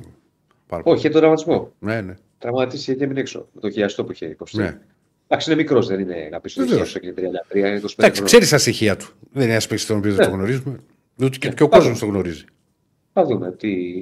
Όλα καθρέφτη στο γήπεδο. Υπό αυτή την έννοια έγινε το... ε, η μεταγραφή. Τώρα, ε, η προτεραιότητα είναι ο Στόπερ. Έχει βγει ένα νέο όνομα, Ναι. του Μπρούνο Βίλσον στην Πορτογαλία, είναι 27 ετών. Ο Μπρούνο Βίλσον παίζει στη Βιτζέλα και οι Πορτογάλοι γράφουν ότι ενδιαφέρει το Παναθηναϊκός και η Σταντάρ Λιέγης. Ναι. Ε, ο Παναθηναϊκός αυτό που ξέρω εγώ είναι ότι Ναι. θέλει να πάρει ένα στόπερ ο οποίος είναι ψηλός, αυτός είναι ψηλός.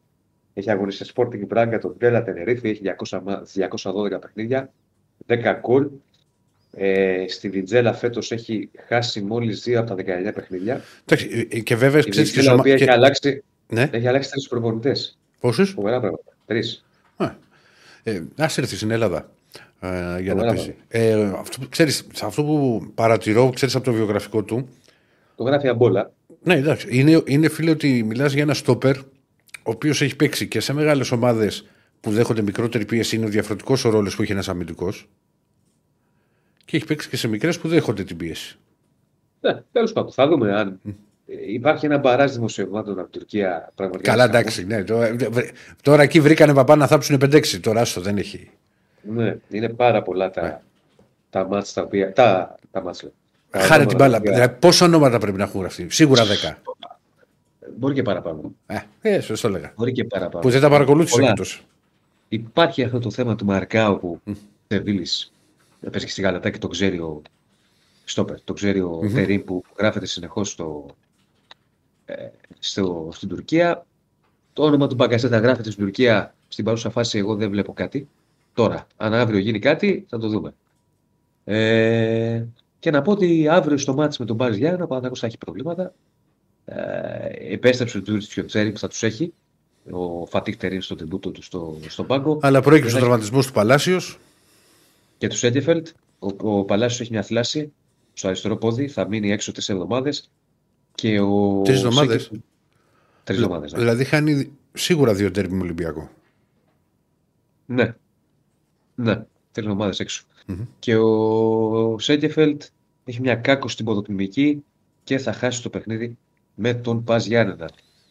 Ε, αυτά σε ό,τι έχει να κάνει με τον Παναθηναϊκό. Θα δούμε τώρα τι θα συμβεί με τα γραφικά. Όρεξη να έχουμε και υπομονή. Μικρό καλάθι, γιατί γράφονται όπως είπες και εσύ πάρα πολλά ονόματα. Εντάξει, Για κοίτα. πάρα Το, πολλά. λέ- θυμάσαι που το λέγαμε το- πο- πολλά χρόνια. Το έχουμε πει και εδώ και στη, στη, στις εκπομπές στο, στους Μπεταράδες. Το, είχα- το λέγαμε και ε, στα, με- όταν είχα η μεταγραφική περίοδο στις εκπομπές στο ραδιόφωνο ότι οι Τούρκοι ε, δηλαδή δώσουν ονόματα και πάρουν στην ψυχή. Δηλαδή εμείς με- μπροστά τους είμαστε κάμα εθνική. Δεν έχει... Γράφουν πάρα πολλά ονόματα. Ε, τώρα και με τε- τερίμ θα τα έχετε κάθε μέρα αυτά. Δεν, δεν πρόκειται να γλιτώσετε από ονοματολογίας Yeah. στην Τουρκία. Διάν, δεν έχει κλείσει ο Μπρινιόλ που λέτε στην ΑΕΚ. Mm-hmm. Στέλνε μήνυμα, τουλάχιστον αυτό ξέρω εγώ. Ναι. Μπορεί να έχει διαφερθεί η ΑΕΚ όπως έχει διαφερθεί ο Ολυμπιακός. Τα έχουμε ξαναπεί. Εντάξει, Τώρα εγώ τι θα πάντως γίνει, σου θα το επιμένω. δούμε. ε, Δεν ξέρεις και τι θα γίνει. Γιατί ας πούμε λείπει, λείπει το συμβόλαιο του Πασχαλάκη στον Ολυμπιακό. Λύγει και του Τζολάκη Ναι. στον Ολυμπιακό. Εντάξει, εντάξει. Τέλος πάντων, το έχουμε ξαναπεί. Το έχουμε Καλά, θα τα αναλύσει συζητήσουμε. στο Ναι, ναι, βέβαια, θα έχουμε μέρες και ανάλογα για τις εξελίξεις. Ναι. Ε, Αυτά. άλλο σου λέει ότι μπορεί να πάει στην Αραβία. Τώρα τι να σου πω, δεν είναι. ε, Κάποια στιγμή βέβαια. Ίσως, εντάξει, μπορεί τώρα ο παίκτης που έχει δικαίωμα να υπογράψει όπου θέλει. Μια αναφορμήση για, π.χ. για τον Πρινιόλη, μπορεί για τον Καμαρά στον Ολυμπιακό ή τον Μπασαλέ. Μπορεί να θέλει να περιμένει, μήπως του έρθει και κάποια καλύτερη πρόταση από αλλού. Και όχι από αυτά που μπορεί να κυκλοφορούν και σαν, και σαν σενάρια. Κοίταξε, ο, ο ίδιος έχει πει ότι έχω προτεραιότητα τον Παναθηναϊκό. Ναι. Τώρα, ξέρεις, εξαρτάται. Άμα έχει κάποια πρόταση πιο υψηλή από αλλού, αυτό που λες. Θα δούμε. Δεν μπορώ. Εγώ που το έχω ξανά, παιδιά, στις διαπραγματεύσεις συμβολέων πρέπει να, έχουμε, να κρατάμε μικρό καλάθι και να είμαστε συντηρητικοί σε Μα εκτιμήσεις. έχουμε δει Δεν πάρα μπορούμε πολλά πράγματα, ρε Διονύση. Πολλά πράγματα στο που δεν, μυαλό το των περί... παικτών. που δεν το περίμενες και ποτέ ότι μπορούσαν να συμβούν. Και, συ- και Ναι. γίνανε. Ε, Ναι. και, και αναφέρουμε σε μετακινήσεις από Ολυμπιακός σε Παναθηνικό ή από Παναθηνικό σε Ολυμπιακό. Ε, και πάει. Ναι, και πάει με λέγοντας. βοτανικό που ελέγχονται πολλά μηνύματα. Μμμ. Τίποτα δεν γίνεται. Τι δεν γίνεται. Κοίταξε να δεις, θα, θα σου πω, κάτσε. Ενώ Ναι. δεν υπάρχει κάποιο. ανα- Η αναθεώρηση άδειας δεν έχει ολοκληρωθεί. Ναι. Καθυστερεί η κοινοπραξία την αναθεώρηση άδειας, ε, πρέπει να το πω. Γιατί κανονικά είχαμε πει τέλος του χρόνου, λέγανε αυτοί, άντε εμείς, τέλος του έτους του 23, άντε εμείς να βάλουμε Γενάρη. Καθυστερούν. Και αν καθυστερήσει η κοινοπραξία ακόμη περισσότερο μαζί με το Δήμο, να βγάλουν την αναθεώρηση άδειας και να αρχίσει η κατασκευή, θα πάμε Μάιο. Πρέπει λίγο να κινητοποιηθούν. Το λέμε. Εδώ. Εγώ περι- λέω τα γεγονότα, δεν λέω ότι θα χαλάσει κάτι. Ναι. Λέω ότι καθυστερούν κάποιους μήνες λόγω γραφειοκρατίας, λόγω ότι στην Ελλάδα όταν μπλέκεται δημόσιο και και αναθεωρήσεις οικοδομικής άδειας και μεγάλα έργα κτλ. είναι λίγο αργά τα ζά και καθυστερεί. Αυτή είναι η πραγματικότητα. Και οφείλουμε να την μεταφέρουμε. Όχι, βέβαια. Σημασία δεν με- Και πολύ σωστά πράττε, Διονύση μου. Τι να συζητήσουμε τώρα; Δεν λέω ότι χαλάει κάτι. Προσοχή. Το ξεκαθάρισες. Δεν- Το ξεκαθάρισες. Για να μην αρχίσουν τώρα Δεσίλας ε, Κάποιοι και δεν- καθυστερεί ο Βοτανικός. Ναι. Κάποιοι δεν το ξέρουν το θέμα και θα πούνε. Απλά λέω ότι δεν έχει προχωρήσει η αναθεώρηση άδειας. Που πρέπει να προχωρήσει. Πρέπει να προχωρήσει. Άντε να πάει Μάιο και να καθυστερήσει λίγους μήνες. Γιατί να φτάσουμε όμως εκεί από τη στιγμή που εξ αρχής το πλάνο ήταν τέλος του χρόνου, αρχέ του νέου; Γιατί δηλαδή πάλι να έχουμε καθυστερήσεις; Καταλαβαίνω εγώ ότι στην Ελλάδα Μμμ. είναι οι γραφειοκρατίες μεγάλες και σκληρές. Ε, κάποια στιγμή να ξεκολλήσουμε. Επιτέλους. Καλά, χαίρο- χαίρομαι Θα πολύ. κάνουμε. Θα κάνουμε Εντάξει, βέβαια, επόμενη- για να, εντάξει, τώρα όχι σε σχέση με το βοτανικό, αλλά για να είμαστε δίκαιοι, Διονύση μου, έχει βελτιωθεί αρκετά η κατάσταση σε αυτό το, κο- το κομμάτι. Που χρειαζόσουν ένα χαρτί. Εντάξει, δεν σου λέω τώρα ρε, στη Ηρακλή ένα χαρτί για να πάει να πάρεις τι πινακίδες σου. Μιλάμε για έργα μεγάλα τώρα. στο Α, Βρετανικό. σου πήρανε και, Εντάξει. και, και τις πινακίδες εκτός από COVID; Όχι, όχι. Α, πώ σου ήρθε δηλαδή. δεν- δεν- Θέλω να πω ρε παιδί μου, ένα χαρτί να πάω να το βγάλεις. Τώρα εδώ είναι μεγάλο έργο. Ναι. Ναι. Εντάξει, έχεις, έχεις κάτι άλλο; Τα αγωνιστικά νομίζω να τα πούμε καλύτερα αύριο και εγώ δεν είπα πολλά για το, α, για το Ολυμπιακό με τη Λαμίνα. Θα τα πούμε στην αυριανή εκπομπή που θα έχουν που θα, το βάρος μας θα είναι πάνω στα παιχνίδια. Δεν συμφωνείς, Ναι. Ζωνίση μου; Όσον αφορά οι Βέβαια, δεκάδες. βέβαια, αύριο- βέβαια, βέβαια. Αύριο θα Σε πούμε εσάς μου δεκάδα. παρουσιάζει και ενδιαφέρον γιατί θα είναι η πρώτη δεκάδα τέρημη. Ε. Ακριβώς. Αύριο θα έχουμε την δεκάδα. Έχουμε μια πρώτη εικόνα, αλλά καλύτερα είναι αύριο που έχουμε το μάτς. Να τα πούμε όλα. Τι, Πού πάμε; πάμε στην ΑΕΚ. Ε, λοιπόν, μέχρι να εμφανιστεί και ο, ε, ο Άκαρος, Κύπρο δεν είναι. Ε, Είναι, είναι εκπληκτικός. Ο, ο Άκης, η- όσο τον γνωρίζω, θα πάει Πάσχα, θα κάτσει 25 μέρες. Θα πάει Χριστούγεννα, θα κάτσει ένα μήνα. Καλοκαίρι μην το συζητάς. Λοιπόν, τον έχουμε το, τον Άκη. Να διαβάσω εγώ τα μηνύματα. Πολλά μηνύματα έχετε στείλει για το λιμιό. Υπάρχει εδώ πέρα τσακώνες ότι ο ένας λέει ότι δεν μπορεί να τριπλάρει εικόνα. Όχι, δεν είναι έτσι. Έχουμε εικόνα για το τι παίκτη είναι. Α, Το θέμα είναι το παιδί να έχει εντελώ ξεπεράσει τον τραυματισμό του και να μπορέσει να μπει σιγά σιγά α, και να μπορέσει να, να προσφέρει στο, στο Παναθηνικό να αρχίσει το restart και στην καριέρα του. Αλλά είναι ένα παίκτη που έχουμε δει ότι και ταχύτητα έχει, αλλά και ναι, μπορούσε να τριπλάρει. Όχι, εντάξει, δεν θα σου πω τώρα ότι είναι ο Ζογκλέρ, αλλά εντάξει, όχι, μην μη φτάνετε και στο άλλο σημείο. Ε, μ, γλεντάτε το. το, το γλεντάτε το. Το δεσίλε με το κάσ που μου λέει εδώ ένα φίλο, θα ο Ολυμπιακός είναι και θα προχωρήσει. Δεν είναι όμως οι υποθέσεις οι οποίες θα βγουν γίνονται αύριο. Δηλαδή πας στο ΚΑΣ και σου λένε, Ελάτε τη- την άλλη Δευτέρα να εκδικάσουμε. Θα ενημερώσει το ΚΑΣ και θα ενημερώσει και ο Ολυμπιακός θα είναι η εκδίκαση της υπόθεσης. Δεν είναι κάτι α, το οποίο μπορώ να σας πω θα γίνει την άλλη Πέμπτη π.χ. Ε, ένας φίλος γκρινιάζει ότι θα παίξουμε άνθρωπο στα στόπερ. χω- Τα ντέρμπι χωρίς στόπερ. Ήρεμα λέει, ρωτάω. Αν τα παίξει χωρίς στόπερ, δεν θα ρωτάει ήρεμα. Λοιπόν, ένας φίλος εδώ. Ε, α, ναι, έχεις απόλυτο δίκιο. Ε, γιατί μου έκανε ανανέωση τώρα. Κοίτα να δεις που με έβαλε στο. Ε, τώρα τον έχασα. Λοιπόν. Ε, καλά, είναι και μερικοί που δεν μπορείς να τους πεις τα, τα ονόματα που στέλνουν. Δεν έχει κλείσει λέει ο Μπρινιόλης στην ΑΕΚ, λέει ο Κώστας. Να, Κώστας εδώ. Ο Λούκη ο Λουκίδης. Ο Πρινιόλη θα πάει η Αραβία. Το είπα αυτό πριν. Α, ο Γιώργος λέει, ο Παναθηνικός λέει, η είδηση λέει, θέλει να πάρει λέει ψηλό στόπερ. Η αγάπη, λέει ο Φούξη, μ' αρέσει αυτός ο Φούξη. Είναι από τις αρχές. Η αγαπημένη τρίπλα λέει του Λιμνιού, τα πετάω την μπάλα μπροστά και τρέχω πιο γρήγορα. Ναι, ρε παιδάκι, μου, αλλά κάνει και κάποια ε, προσωπική ενέργεια. Δηλαδή, αυτό, αυτό λέω εγώ. Εντάξει, όχι και έτσι. Ε, άλλο μηνυματάκι, άλλο μηνυματάκι μέχρι να συνδεθεί και ο Άκης ε, Α, μου λέει, λέει ο Ιβ, τώρα Ιβ μου, που γιατί στέλνεις και το βράδυ και στι βραδινές εκπομπές, λέει γιατί δεν έχει υποθεί ότι είχε κλείσει ο Λιμιός τόσο καιρό πριν, δεν το γνωρίζατε. Πρώτα απ' όλα από ό,τι άκουσα το Διονύση, γιατί θα είναι τώρα σε λίγο ο Διονύσης και πάλι μαζί μας. Ήταν μια μεταγραφή η οποία ουσιαστικά είχε κλείσει, αλλά έλειπαν κάποιες λεπτομέρειες. Οπότε δεν μπορεί να ανακοινωθεί μια μεταγραφή χωρίς να είναι τελειωμένη εντελώς. Σωστά τα λέει Διονύση μου; Έτσι. Το δίγιο μου βουνό που λέω. Έτσι. Ε, έχουμε και Άκη. Καλώς τον. Καλή χρονιά. Χαίρετε, χαίρετε. Πώς είμαστε, καλή χρονιά. Πού να σε- είμαστε καλά, υγεία, δύναμη. Πω, πω, ασταμάτητος είσαι. Ε, τι να, να μην ευχηθούμε στον κόσμο. Πρέπει να έχεις πιει Εκεί με τα νέα καρνίσιο. για στούντιο πρωί. είσαι, με, με- με τα νέα στούντιο εκεί είσαι. εντάξει. Ε, εντάξει, δεν το έχει δει Μάλα. ακόμα καλά ο κόσμος, γιατί βλέπω ότι πώς με δείχνει, δεν φαίνεται την μπασκετίτσα από πίσω. Μας τα διέλυσε όλα δεσίλα. Από εκεί που Ναι, αλλά ήταν. φαίνεται ότι έχεις χώρο. Φαίνεται, δηλαδή, Ω, αυτό χώρο, είναι μαλάκα χώρο, και αδερφέ, κελάκια. να, να ξέρεις μέχρι, Τίποτα, μέχρι και πίτσα μπορώ να παρακύλω να, και να μπει μέσα. Θα παίξουμε, όταν, όταν, όταν θα έρθω θα παίξουμε και μπάσκετ, θα κάνουμε βολές. Εντάξει, είναι πολύ μικρή η μπασκετούλα. Να, να φανεί και τι είναι, να φανεί ποιος είναι ο μπασκετικός και ποιος όχι. Άσε βρε Διονύση, είναι μικρό ρε, είναι από αυτά που παίζα μικρό στο σπίτι. Α, ε, ε, και τι έγινε. Άμα, άμα Όχι, κανονικά, κανονικά να ξέρεις. Να είναι μικρό. Ναι. Ξέρεις τι έπρεπε να μας έχουν φέρει εδώ. Τι; Αυτή είναι, αυτή είναι η θέα, αλλά είναι λίγο ακριβή. Θυμάσαι αυτά τα μηχανήματα; Να, αυτά, αυτά τα μηχανήματα τα οποία πέφτουν οι μπάλες που ρίχνεις στο κέρμα και έχει κανονικό να σουτάρεις. Ποιος κάνει μεγαλύτερο σκορ. Ναι. Παρά είναι. ρε φίλε, τώρα. Γιατί μεγάλος, είναι. Ωραίο, μπαίνει Ε. εκεί που κάθεται ο κ. Στέφανος. μεγάλος ένας, μεγάλος.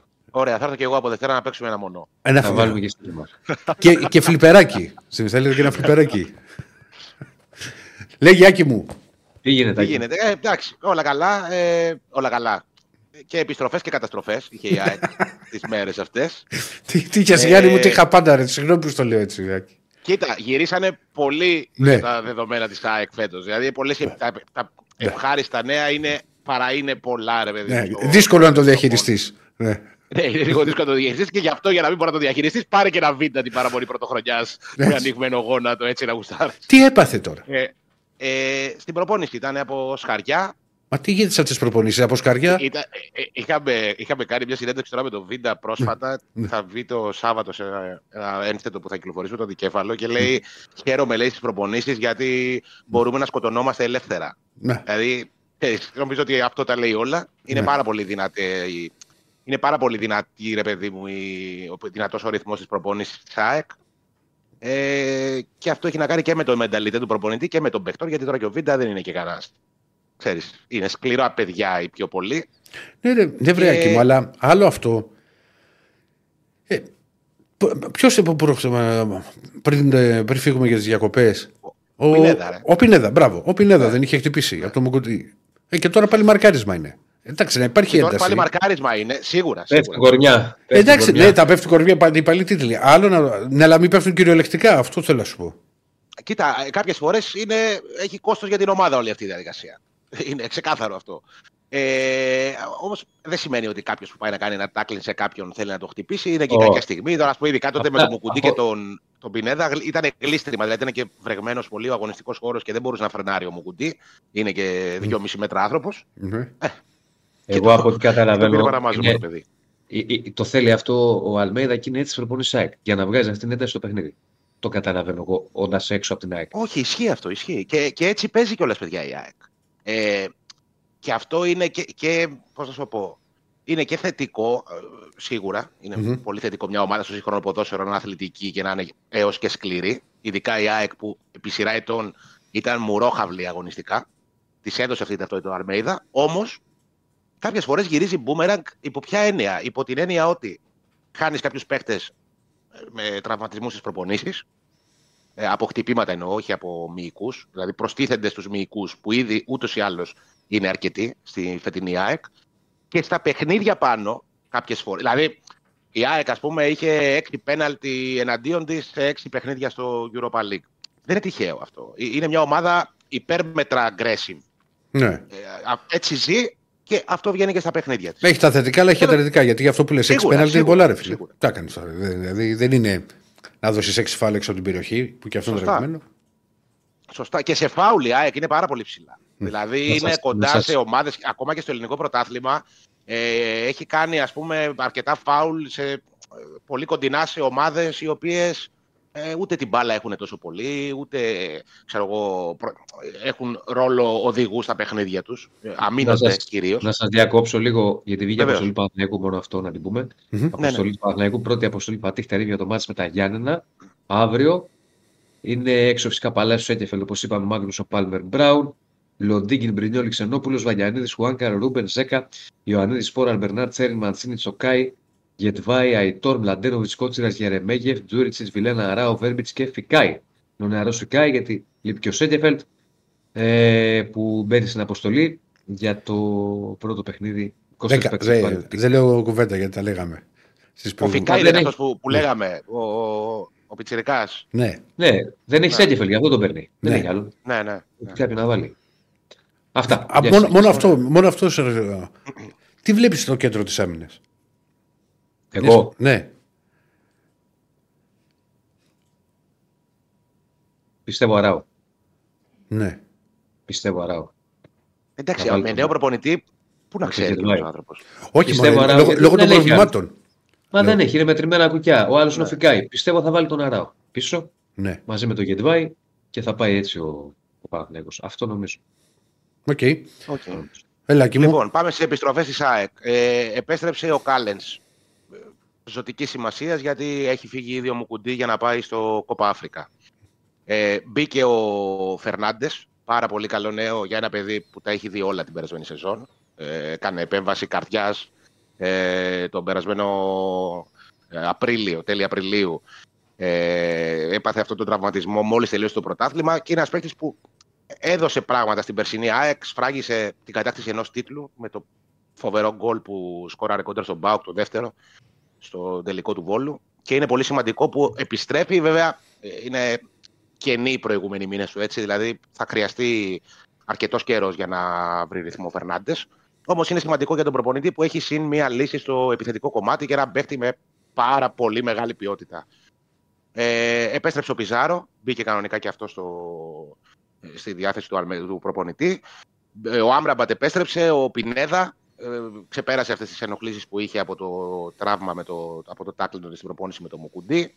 Θετικό, πολύ θετικό νέο και, και εδώ μονόδρομος ήταν- είναι η επάνωδος του Στάνκοβιτς ειδικά μετά το κλίμα που έχει διαμορφωθεί με τον Αθανασιάδη μετά το παιχνίδι στον ε, Πανσεραϊκό. Θα ήταν θέμα αν πήγαινε για ένα ακόμα παιχνιδιάκι με τον αθανασιαδη κάτω από τα δοκάρια. Ε, Είναι σημαντικό που ε, επιστρέφει ο Στάνκοβιτς και ε, θα είναι σε θέση να παίξει στο μάτι με τον, ε, με τον Βόλο.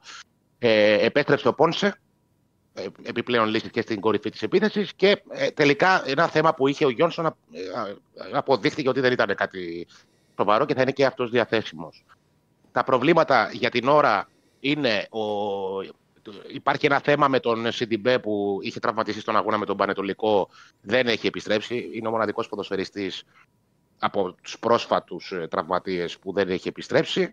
Ε, είναι το θέμα του Βίντα που θεωρώ ότι δεν θα παίξει στον αγώνα με τον ε, Βόλο. Θα τον ξεκουράσει ο, ο Ματέας Αλμέιδα για να τον έχει σίγουρα στο Καραϊσκάκι. Όμως δεν είναι κάτι πάρα πολύ σοβαρό. Παρότι είναι σοκαριστική ας πούμε, η φωτογραφία που ε, δημοσίευσε στα social media η γυναίκα του. Είναι ανοιγμένο ας πούμε, το γόνατο.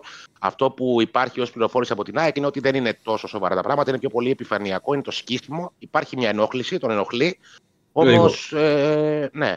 Ε, ακόμα και αν χρειαστεί να μην παίξει με τον Βόλο, νομίζω στο Καραϊσκάκι θα είναι σίγουρα. Τουλάχιστον ε, αυτό, αυτό αναφέρει το ρεπορτάζ με βάση την περιραίουσα ατμόσφαιρα αυτή τη στιγμή και η η πληροφόρηση από την ΑΕΚ, εν πάση περιπτώσει. Ε, και υπάρχει και το, το θέμα του Αραούχο, ο οποίος απέφυγε την επέμβαση, δεν θα κάνει επέμβαση στο, στο γόνατο, στο ίδιο σημείο που είχε κάνει επέμβαση το προηγούμενο καλοκαίρι. Θα το πάει συντηρητικά, όμως θα χρειαστούν κάποιες μέρες για να γυρίσει. Νομίζω ότι για μία-δύο εβδομάδες θα είναι σίγουρα εκτός και βλέπουμε. Πολύ σοβαρό πρόβλημα για την ΑΕΚ είναι το θέμα της απουσίας, της ταυτόχρονης απουσίας ε, και των ε, δύο Ιρανών, των δύο αριστερών μπακ, του πρώτου αριστερού μπακ και του δευτέρου, του Μοχαμάτη και του Χατζησαφή. Έχουν φύγει και αυτοί για το Κοπα Άσια και πρέπει να βρει. Τι, ε, ξέρεις, δεν υπάρχει ε, παίχτης άλλος στο ρόστερ πέραν του Πίλιου που Ναι. παίζει με την ΑΕΚ Β που να, να είναι η πρώτη του θέση το αριστερό μπακ. Πρέπει ε, ο Αλμέιδα θα, το, θα κληθεί να το διαχειριστεί με, με δεδομένο ότι υπάρχει προβληματισμός και για τον ε, Σιντιμπέ, για, μάλλον δεν θα είναι διαθέσιμος στον αγώνα με τον Βόλο. Ε, υπάρχει θέμα εκεί. Ε, πολύ σοβαρό θέμα και θα λείπει και ο Μουκουντή. Ε, είναι, ε, ρε παιδί μου, ξέρεις τι γίνεται. Είναι μαζεμένα τα προβλήματα στην άμυνα και ε, εγώ το έχω πει αρκετές φορές και το περασμένο καλοκαίρι και μαζί το έχουμε πει και το έχω γράψει κιόλας.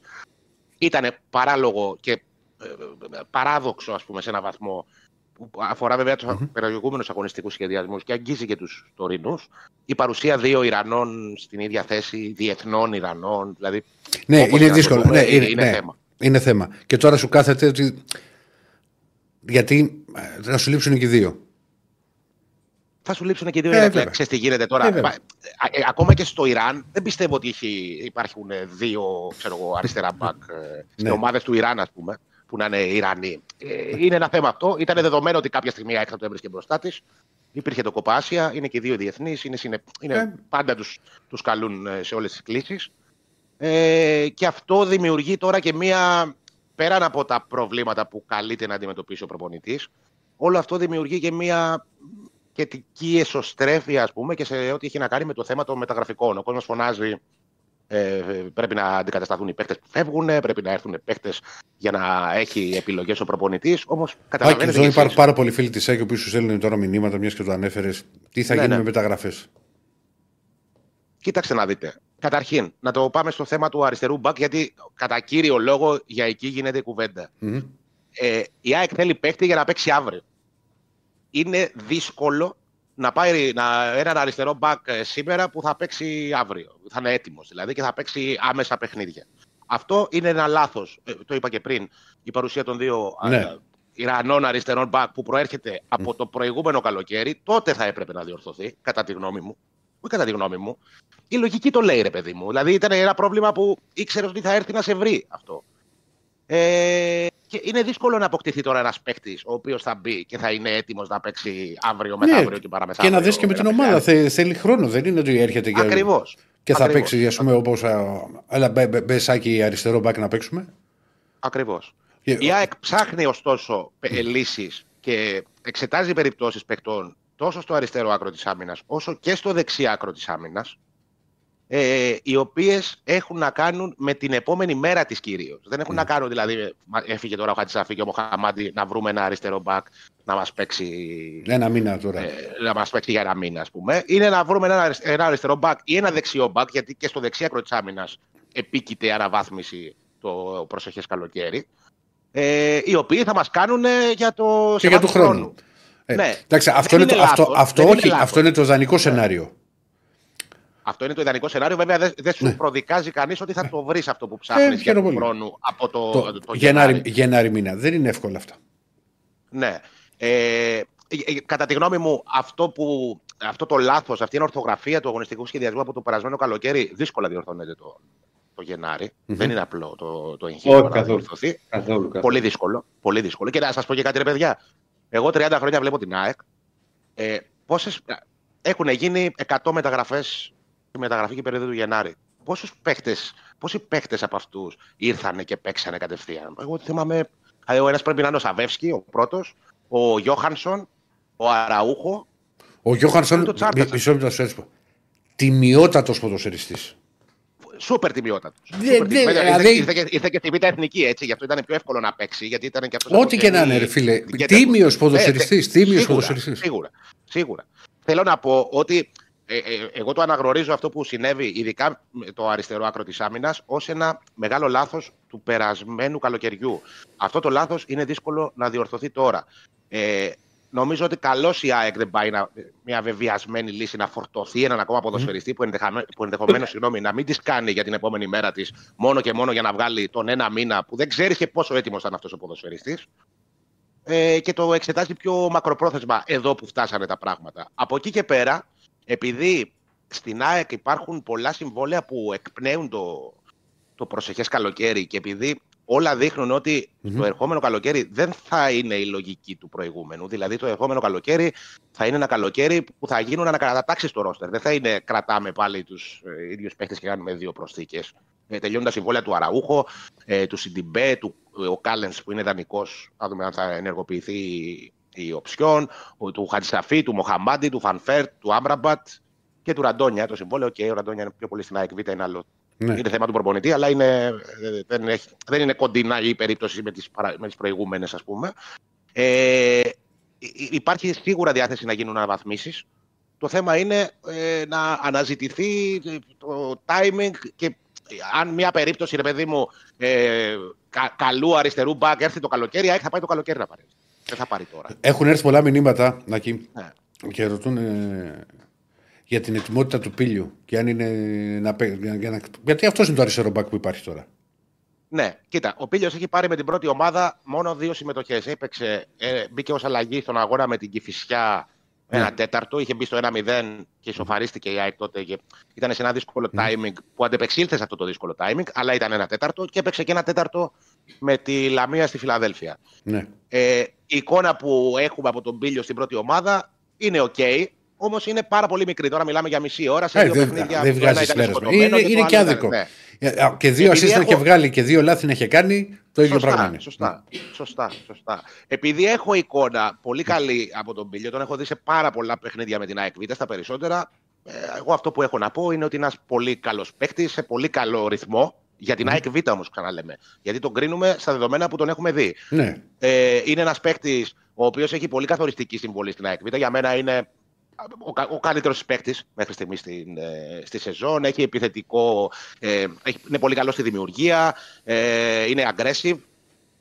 Δεν νομίζω ότι είναι τεράστιο εμπόδιο ας πούμε, για τον Πίλιο να, να περάσει στην ιεραρχία των ε, Μοχαμάντι με βάση αυτό που έχω δει. Όμως δεν είναι ότι έγινε κάποια διαχείριση με, αντικεί, με, με προοπτική να μπει ο Πίλιος τώρα. Έχει νεκρό διάστημα πίσω του με την πρώτη ομάδα. Βέβαια, λήψη λύσεων, ο Αλμέιδα ενδεχομένως να του δώσει, ειδικά με τον Βόλο, ας πούμε, να του δώσει την ευκαιρία. Ε, είναι ένα θέμα. Νομίζω όμως ότι, ε, γιατί αν αφήσουμε έξω το παιχνίδι στον Βόλο και μετά πάμε στα ντέρμπι που εκεί καίγεται η ΑΕΚ, ε, εκεί νομίζω ότι τη λύση θα τη βρει εσωτερικά, εννοώ εσωτερικά γιατί και ο Πίλιος εσωτερικά, ο- εσωτερική λύση είναι, εσωτερικά με τα παιδιά που έχει πιο πολύ στην πρώτη ομάδα ο Αλμέιδα, θεωρώ ότι αν είναι έτοιμος ο Σιντιμπέ, στα ντέρμπι θα παίξει ο Σιντιμπέ στο αριστερό άκρο της άμυνας. Μμ. Αν Θέλω δεν να- ε, έρθει παίκτης. Θέλω να σου κάνω μια ερώτηση πρωτού προχωρήσουμε. Βεβαίως. Υπάρχει, υπάρχει θεωρείς κάποιο θέμα, κάποιο ε, φημολογία, δεν ξέρω, την μπακασέτα; Ε, κάτι επί του Χειροπιαστό, πρακτέου δεν αυτό. έχω. Ναι, κάτι χειροπιαστό δεν έχω, όχι. Ε, όμως, ξέρεις, ε, όπως είναι τα πράγματα με, το, με τον Αραούχο στην ΑΕΚ, ε, δεν, ενδεχομένως να πάνε όλα καλά τα πράγματα, να πάει συντηρητικά ο Αραούχο και να επιστρέψει και να μπει σε ένα ρυθμό και να ε, είναι οκ, ας πούμε, και να ανανεωθεί το συμβόλαιό του. Αν όμως ο Αραούχο δείξει ότι η χρονιά του είναι προβληματική από πλευράς απουσιών και του τραυματισμού που τον ταλαιπωρεί και αυτά, δεν ξέρω, ε, ενδεχομένως να παίξει ένα ρόλο στο να κοιτάξει η ΑΕΚ Σωστός προς είσαι. τον Μπακασέτα. Σωστός Ναι. είσαι. Αν, αν πεις ότι δεν ανανεώσει ο Αραούχο, γιατί που είχε υποθεί, ξέρεις ότι μπορεί να θέλει να είναι ξανά στην Ισπανία, ξέρεις και. Ε, νομίζω ότι αυ- ο Ιταλικός είναι ο Μπαγκασέτας για, αυτό το- για αυτό το ρόλο. Ναι, ναι. Εντάξει, και γενικότερα, ρε παιδί μου, ε, εγώ είμαι της άποψης ότι. Σας το είχα πει και την προηγούμενη φορά που συζητούσαμε με τον Αθανασιάδη. Εγώ δεν είμαι υπέρ της ελληνοποίησης απλά για την ελληνοποίηση. Όχι, όχι. Ε, Άλλα Είμαι είναι υπέρ της καλός ελληνοποίησης με, με top παίκτες. Δηλαδή, αν σου έρθει, αν έχεις την ε, δυνατότητα να πάρεις τον Μπακασέτα που είναι και AXG και έχει περάσει από την ομάδα και είναι δεμένος με τον κόσμο, ή το Γιανούλη που είναι top Ναι. class ε, παίκτης και δεν έχει σχέση με την ΑΕΚ, το παιδί, ε, τους παίρνεις. Δηλαδή, αυτό είναι μια ουσιαστική μορφή ελληνοποίησης. Ε, ναι, παίρνουμε απλά Έλληνες επειδή με μοναδικό προσόν, ας πούμε, το, την ταυτότητα και το διαβατήριο. Ε, αλλά ας, σε αυτό που με ρώτησες Διονύση, ε, ε, χειροπιαστό δεν έχω κάτι. Ναι, όχι, δεν, δεν μου κατανοητό, προκύπτει τίποτα κατανοητό. Προτασιακά. Ναι. Μάλιστα. Έγινε, Άκη μου. Έγινε, φίλε. Καλή Αυτά. δουλειά. Θα τα πούμε αύριο, κύριε. Να Σας είσαι καλά, να φιλώ. είσαι. Περαστικά, Διονύση μου. Ευχαριστώ. Ναι, Χαρά.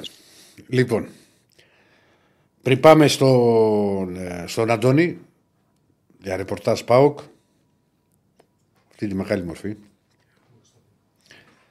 Πρώτα απ' όλα, δύο, δύο μαλλιάδες υπάρχουν, εγώ και ο Τσακαλέας. Τώρα εγώ το σκέφτομαι. Λοιπόν, μια χαρά είναι ο Πίλιος, μια χαρά είναι, λέει ο Πίλιος, λέει ο Λούκι. Ωραίο το Λούκι, μ' αρέσει. Καίγεται, λέει ο Διονύσης. Σε γλεντάνε Νιόνιο μου. Εντάξει, τώρα κόλλησε το θέμα να το, να το ξεπεράσει εύκολα και να έρθει την άλλη εβδομάδα εδώ. Φαντα... Για, γιατί πιστεύω ότι με το Δεσίλε μπορεί να μου πει ότι το Σάββατο ρε φίλε δεν το πιστεύεις ανέβασα πάλι πυρετό και τέτοια. Δεν θα μπορέσει την Δευτέρα. 8 και 4 το πρωί. Θα έρθει το μήνυμα ότι είμαι χάλια. Λοιπόν, έχουμε Αντώνη. Ωραία. Ε, ο Αραούχο λέει παίξε λέει κατευθείαν, λέει ο Τζέλιπαν, ναι. Εγώ το είπα αυτό για, το, για τον Μπαγκασέτα ότι ταιριάζει στα χαρακτηριστικά. Γιατί για μένα ο Μπαγκασέτα είναι ένας παίκτης ο οποίος πρέπει να παίζει πίσω από τον επιθετικό. Έχει παίξει και στα άκρα, αλλά εκεί είναι νομίζω η θέση του. Να τον αφήνεις σε έναν ελεύθερο ρόλο που να μπορέσει και να δημιουργήσει και να απειλήσει γιατί έχει πολύ δυνατά, δυνατά σουτ. Μια χαρά είναι ο Πίλιος λέει ένας άλλος φίλος. Άμα... Πού να πάμε; Τον έχουμε; Θε- Ε, μα δεν μου έκαναν κα- κα- κανένα νόημα. Μισό λεπτό, μισό λεπτό. Γιατί βιάζεται; Ναι, Άντε, πάρ' το. ναι. Δεν σε ακούει ο κόσμος. Μόνος σου είσαι. Θα παίρνετε με νέο μαλλί, πού το. Φίλε να ξέρεις, πήγα να κλείσω Άστε ραντεβού. τώρα. Περίμενε, θα σου πω. Εγώ δεν κρύβομαι. Στο κομμωτήριο το οποίο πηγαίνω δεν είχε ραντεβού όλες τις τις γιορτές. Ωραία, έχεις λύσει για μετά τις γιορτές. Δεν θα κλείσω ένα και να πάω. Ναι. Σου είπα, θα δεις άλλο look. Θα δω τι θα, κάτι θα φτιάξω. Για να μας πει ο Αντώνης τι να φτιάξω στο μαλλί. Καλή χρονιά, φίλε. Καλή χρονιά, Αντώνη. πα- Θα πνιγείς. Θα πνιγείς, Διονύση μου. Καλησπέρα, Χρονή, καλή χρονιά. Όχι, μια χαρά είσαι, γιατί να αλλάξεις; Έτσι. Όχι, το σκέφτομαι, Εγώ ρε παιδάκι, αυτό- να κάνω εγώ κάτι αυτό. διαφορετικό, ρε παιδί μου. Τόσα χρόνια. Δύο φορές έχω κουρευτεί στη ζωή μου. Κοντό. Μία όταν πήγα φαντάρος και μία όταν μου είχε κάνει το τραπέζι για να κάνουμε μαζί ανάσταση ο Θόδωρος Νικολαίδης, ο ιδιοκτήτη της φωτός. Ναι. Και για να τον τιμήσω κουρεύτηκα. Και δεν με αναγνώρισε, λέει ο κύριος. Μου είχε πει. Για να το τιμήσω, κουρεύτηκα. Ναι. 1965. ναι, και μάλιστα, μου- και μάλιστα. ε, Εντάξει, τότε ήταν, δεν ήταν 65, αλλά ήταν 93. Και μάλιστα μου είχε πει το Ναι. εκπληκτικό. Αρχικά δεν με γνώρισε, λέει ο κύριος. Του λέω, κύριε Θόδωρο, δεν με γνωρίσατε. Τώρα μου λέει είσαι γνήσιος εκπρόσωπος του φωτός. Ναι. ναι. Εντάξει, Τι Διονύση γίνεται, μου, Αντώνη μας. Άλλες εποχές. Άλλες εποχές. Λέει για Αντώνη. Πλανήτη πάω και εκεί τι γίνεται. Λοιπόν, ε, είχαμε αυτό το διάστημα την προφορική ανανέωση του συμβολέου του Ρασβάνου Τσέσκου. Σου λέω, φύγαμε Σε εμείς και είχε επόμενη- γίνει χαμός, παιδί μου. Δεν, είχε, Ναι. δεν αφήσαμε τίποτα όρθιο. Ναι. Τι επόμενες μέρες θα γίνει ραντεβού ανάμεσα σε εκπροσώπους της διοίκησης και τους εκπροσώπους του Ρασβάνου Τσέσκου για να κλείσει και τυπικά το θέμα. Η συμφωνία είναι για ένα νέο συμβόλαιο τριών ετών που θα μετράει από το καλοκαίρι μέχρι το 2027. Ήταν ένα θέμα που ξέραμε ότι θα απασχολήσει το ΠΑΟΚ, αλλά δεν περιμέναμε ότι θα γινόταν τώρα και μάλιστα με αυτόν τον τρόπο. Δηλαδή, ακόμα, ακόμα και επικοινωνιακά, επειδή θα ήταν ήδη τη χρονιάς αυτή, ε, ο ΠΑΟΚ το, το γνωστοποίησε Χριστούγεννα απόγευμα με ένα μήνυμα ε, χρόνια πολλά παιδιά και να ξέρετε ε, έγινε και αυτό. Λες και έγινε κάτι το πολύ απλό. Το... ναι. Προπονήθηκε ο Τάδε. Ναι, και επαναλαμβάνω ένα θέμα το οποίο εμπορικά αν το δεις θα μπορούσε τόσο εικόνας να το πουλήσει ο ΠΑΟΚ. Να, το, να το κρατήσει και να το διαχειριστεί, να το βγάλει ως είδηση κάποια στιγμή με τον, ε, με το δικό του τρόπο ως κάτι πολύ σημαντικό γιατί επαναλαμβάνω δεν ήταν ένα θέμα που φαινόταν ότι δεν θα είναι εύκολο ε, με τον Λουτσέσκου στις μοναδικές δηλώσεις που έχει κάνει από το καλοκαίρι και τις έχει κάνει που αλλού φυσικά στη Ρουμανία όταν είχε ερωτηθεί για το συμβόλαιο έλεγε ότι το καλύτερο θα ήταν ε, να μιλήσουμε κατά τον Απρίλιο όταν όλοι θα έχουν δει το πού πάμε και το πού βαδίζουμε, πώς κινούμαστε αυτή τη χρονιά και αν όντως θέλουμε να, να συνεχίσουμε. Και τελικά έγινε τα, τα Χριστούγεννα ένα τηλεφώνημα ευκόν ανάμεσα στον Ιβάν Σαββίδη και τον ε, Ρασβάν Λουτσέσκου. Φυσικά είχαμε κι δεύτερη- άλλα. Είχαμε και προπονητικά.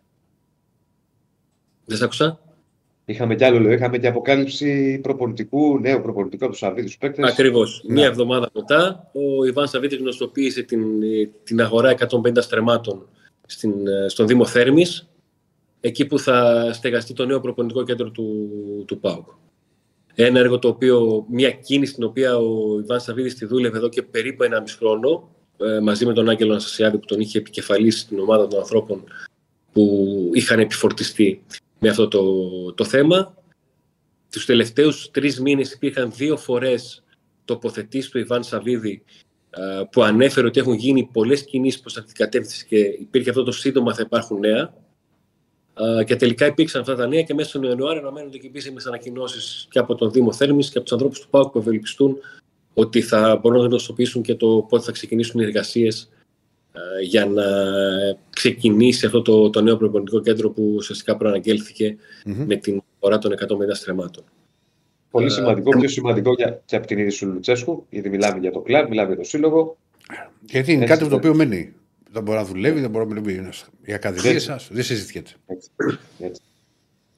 Ε, στα μεταγραφικά, ο Πάουκ έκανε μεταγραφή, τον Μπάμπα, ε, γιατί είναι πολύ σημαντική η παραμονή του ε, στον, τον Ιανουάριο και με παρουσία του στο, στο κύπελο Εθνών Αφρικής από την άποψη ότι με τον Πάουκ να ψάχνει έναν παίχτη στυλ μπάμπα στα δεξιά και να μην δεν τον έχει βρει ε, να έχει δηλαδή μια συγκεκριμένη ανάγκη και μια απουσία και να είναι ταυτόχρονη αυτή, δηλαδή να ξεκινούσε η- το 2024 χωρίς τον Μπάμπα και χωρίς δεξί μπακ, αν μπορώ να το πω έτσι, στυλ μπαμπα το τουλάχιστον ένας από τους δύο είναι εδώ, έστω και αν αυτός είναι ο Μπάμπα, έτσι πώ ήταν τα πράγματα, είναι θετικό για τον, ε, για τον Πάο.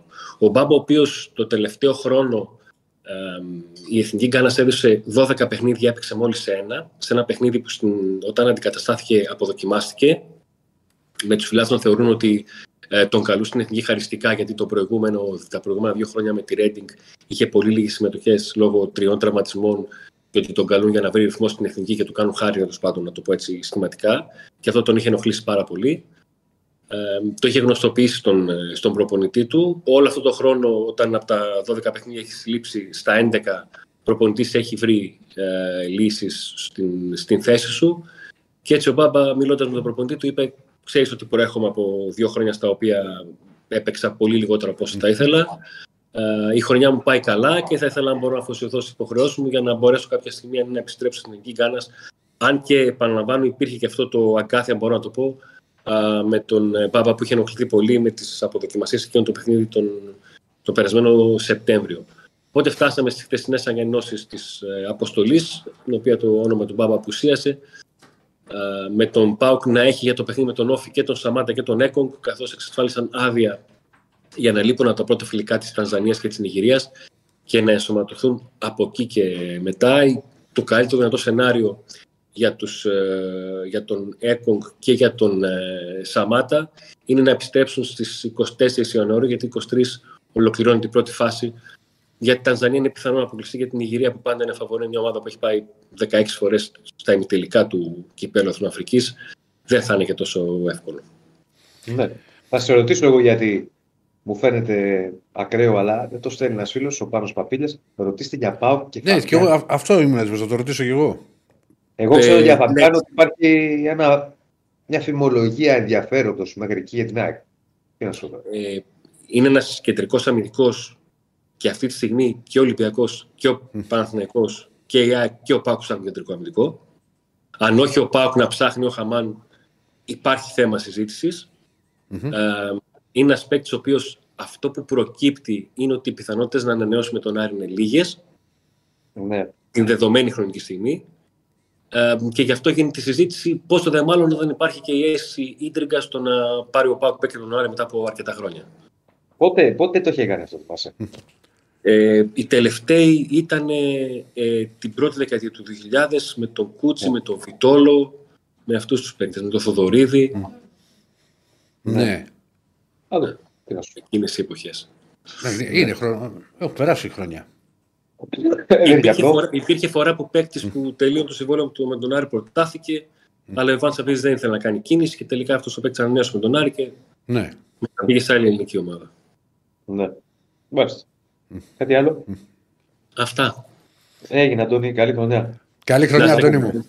Να είσαι καλά, να είσαι καλά. Ξέρω, συν- συνεχίζω εγώ για να πάμε, να πάμε σε Άρη. Έχουμε και, και Ευρωλίγκα, ε. Και εδώ έχω και... Τρομερή μπαλίτσα αυτή, παιδιά, να ξέρετε. Είσαι. Μου θυμίζει τα νιάτα μου, Σπάλτινγκ, τέτοια NBA. Είναι εκπληκτική. Το λάβαρο με τα κέρατα πάνω από το κεφάλι σου. Δεν ακούστηκε ωραία αυτό το λάβαρο με τα κέρατα πάνω από το κεφάλι μου, να ξέρεις. Ένα το κρατούμε, ρε, κύριε, κύριε Στέφανε. Δε, δεύτερον, ήταν αγαπημένη μου μπάλα αυτή που είχα μικρό. Και οι, και οι Μόλτεν ήταν καλές. Αλλά αυτά θα τα πούμε μετά με τον Γίγαντα τον κοντό που γιατί έχει διάβολο εβδομάδα με πολύ σημαντικά παιχνίδια και για τις α, δύο ομάδες. Πριν πάμε στον Άρη, εδώ πολλά μηνύματα για το θέμα του για τον Φαμπιάνο, άλλοι λέτε ότι δεν ισχύει, όπως ο Λούκι. Ε, σε 1,5 χρόνο λένε ότι θα είναι 1,5 το, το προπονητικό λύση θέρμη. Ξαρτάται και ανάλογα και με τις εργασίες τι, τις οποίες μπορεί να, να συμβούν. Από πρέπει να, να γίνουν, συγγνώμη. Ε, ένας φίλος έκλεινε ότι θέλει αριστερό εξτρέμ. Ε, η ομάδα ο Γιώργος, ο Γιώργος, ναι, πρέπει να διαβάζω και τα ονόματα, άρα το, το συνηθίσω. Έχουμε ε, Νίκο. Όχι ακόμα σε λίγο. Ε, πάμε, πάμε, μου λέει ο Δεσίλα αυτιά. Ε, άστο Δεσίλα. ο Δεσίλας δεν- Ε, ο Δεσίλα δεν ξέρει. Ε, Δεν ξέρει. Την τηλεορασίτσα πότε θα τη βάλουμε; Έξι ώρα. Ξέρω εγώ τι λέω, Διονύση μου. Ο Διονύσης δεν ακούγεται να μιλάει. Ε, δεν τα ξέρεις, τηλεορασίτσα 55 τη βάζουν.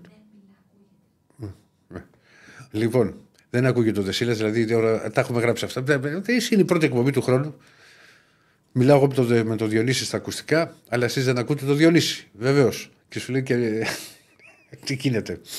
Λοιπόν, ε, τι έχουμε που μου κουράσει το χέρι; Νίκο Παπαδόπουλο. Έχουμε Νίκο. Φύγαμε. Ε, δεν βλέπω ρε παιδιά, πού να ξέρω αν είναι. είναι στο, στο tablet είναι 4 λεπτά πίσω, 5. Γεια Νίκο σας. μου, καλή χρονιά. Χρόνια πολλά, καλή χρονιά σε καλή όλους. Τι χρονιά. κάνετε. Καλή χρονιά, καλή χρονιά. Και είδα ότι κάνατε και πρωτοχρονιά στο γήπεδο εκεί και όλα αυτά τα θέματα.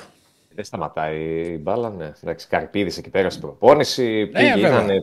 Ήταν, ήταν Θεσσαλονίκη για κάποιες μέρες σε ρί, Ναι.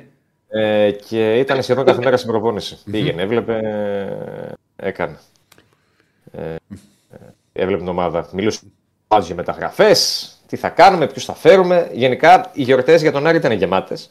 Από πολλές απόψεις, κυρίως ό,τι έχει να κάνει με το μεταγραφικό, χωρίς ακόμα να έχει ανακοινωθεί βέβαια κάποιος παίχτη. Αλλά η- κινείται το πράγμα πολύ πιο ζεστά μετά από Ναι. εκείνο το 2-2 κόντρα στην ε, στη Λαμία. Τα δεδομένα, τα χειροπιαστά που έχουμε αυτή τη στιγμή είναι ο Ρόουζ που βρίσκεται την Τετάρτη στη Θεσσαλονίκη και σήμερα θα ανακοινωθεί εκτός απρόπτου και θα είναι στη διάθεση του Μάτζιο την Πέμπτη, δηλαδή ένωψη ΠΑΟΚ.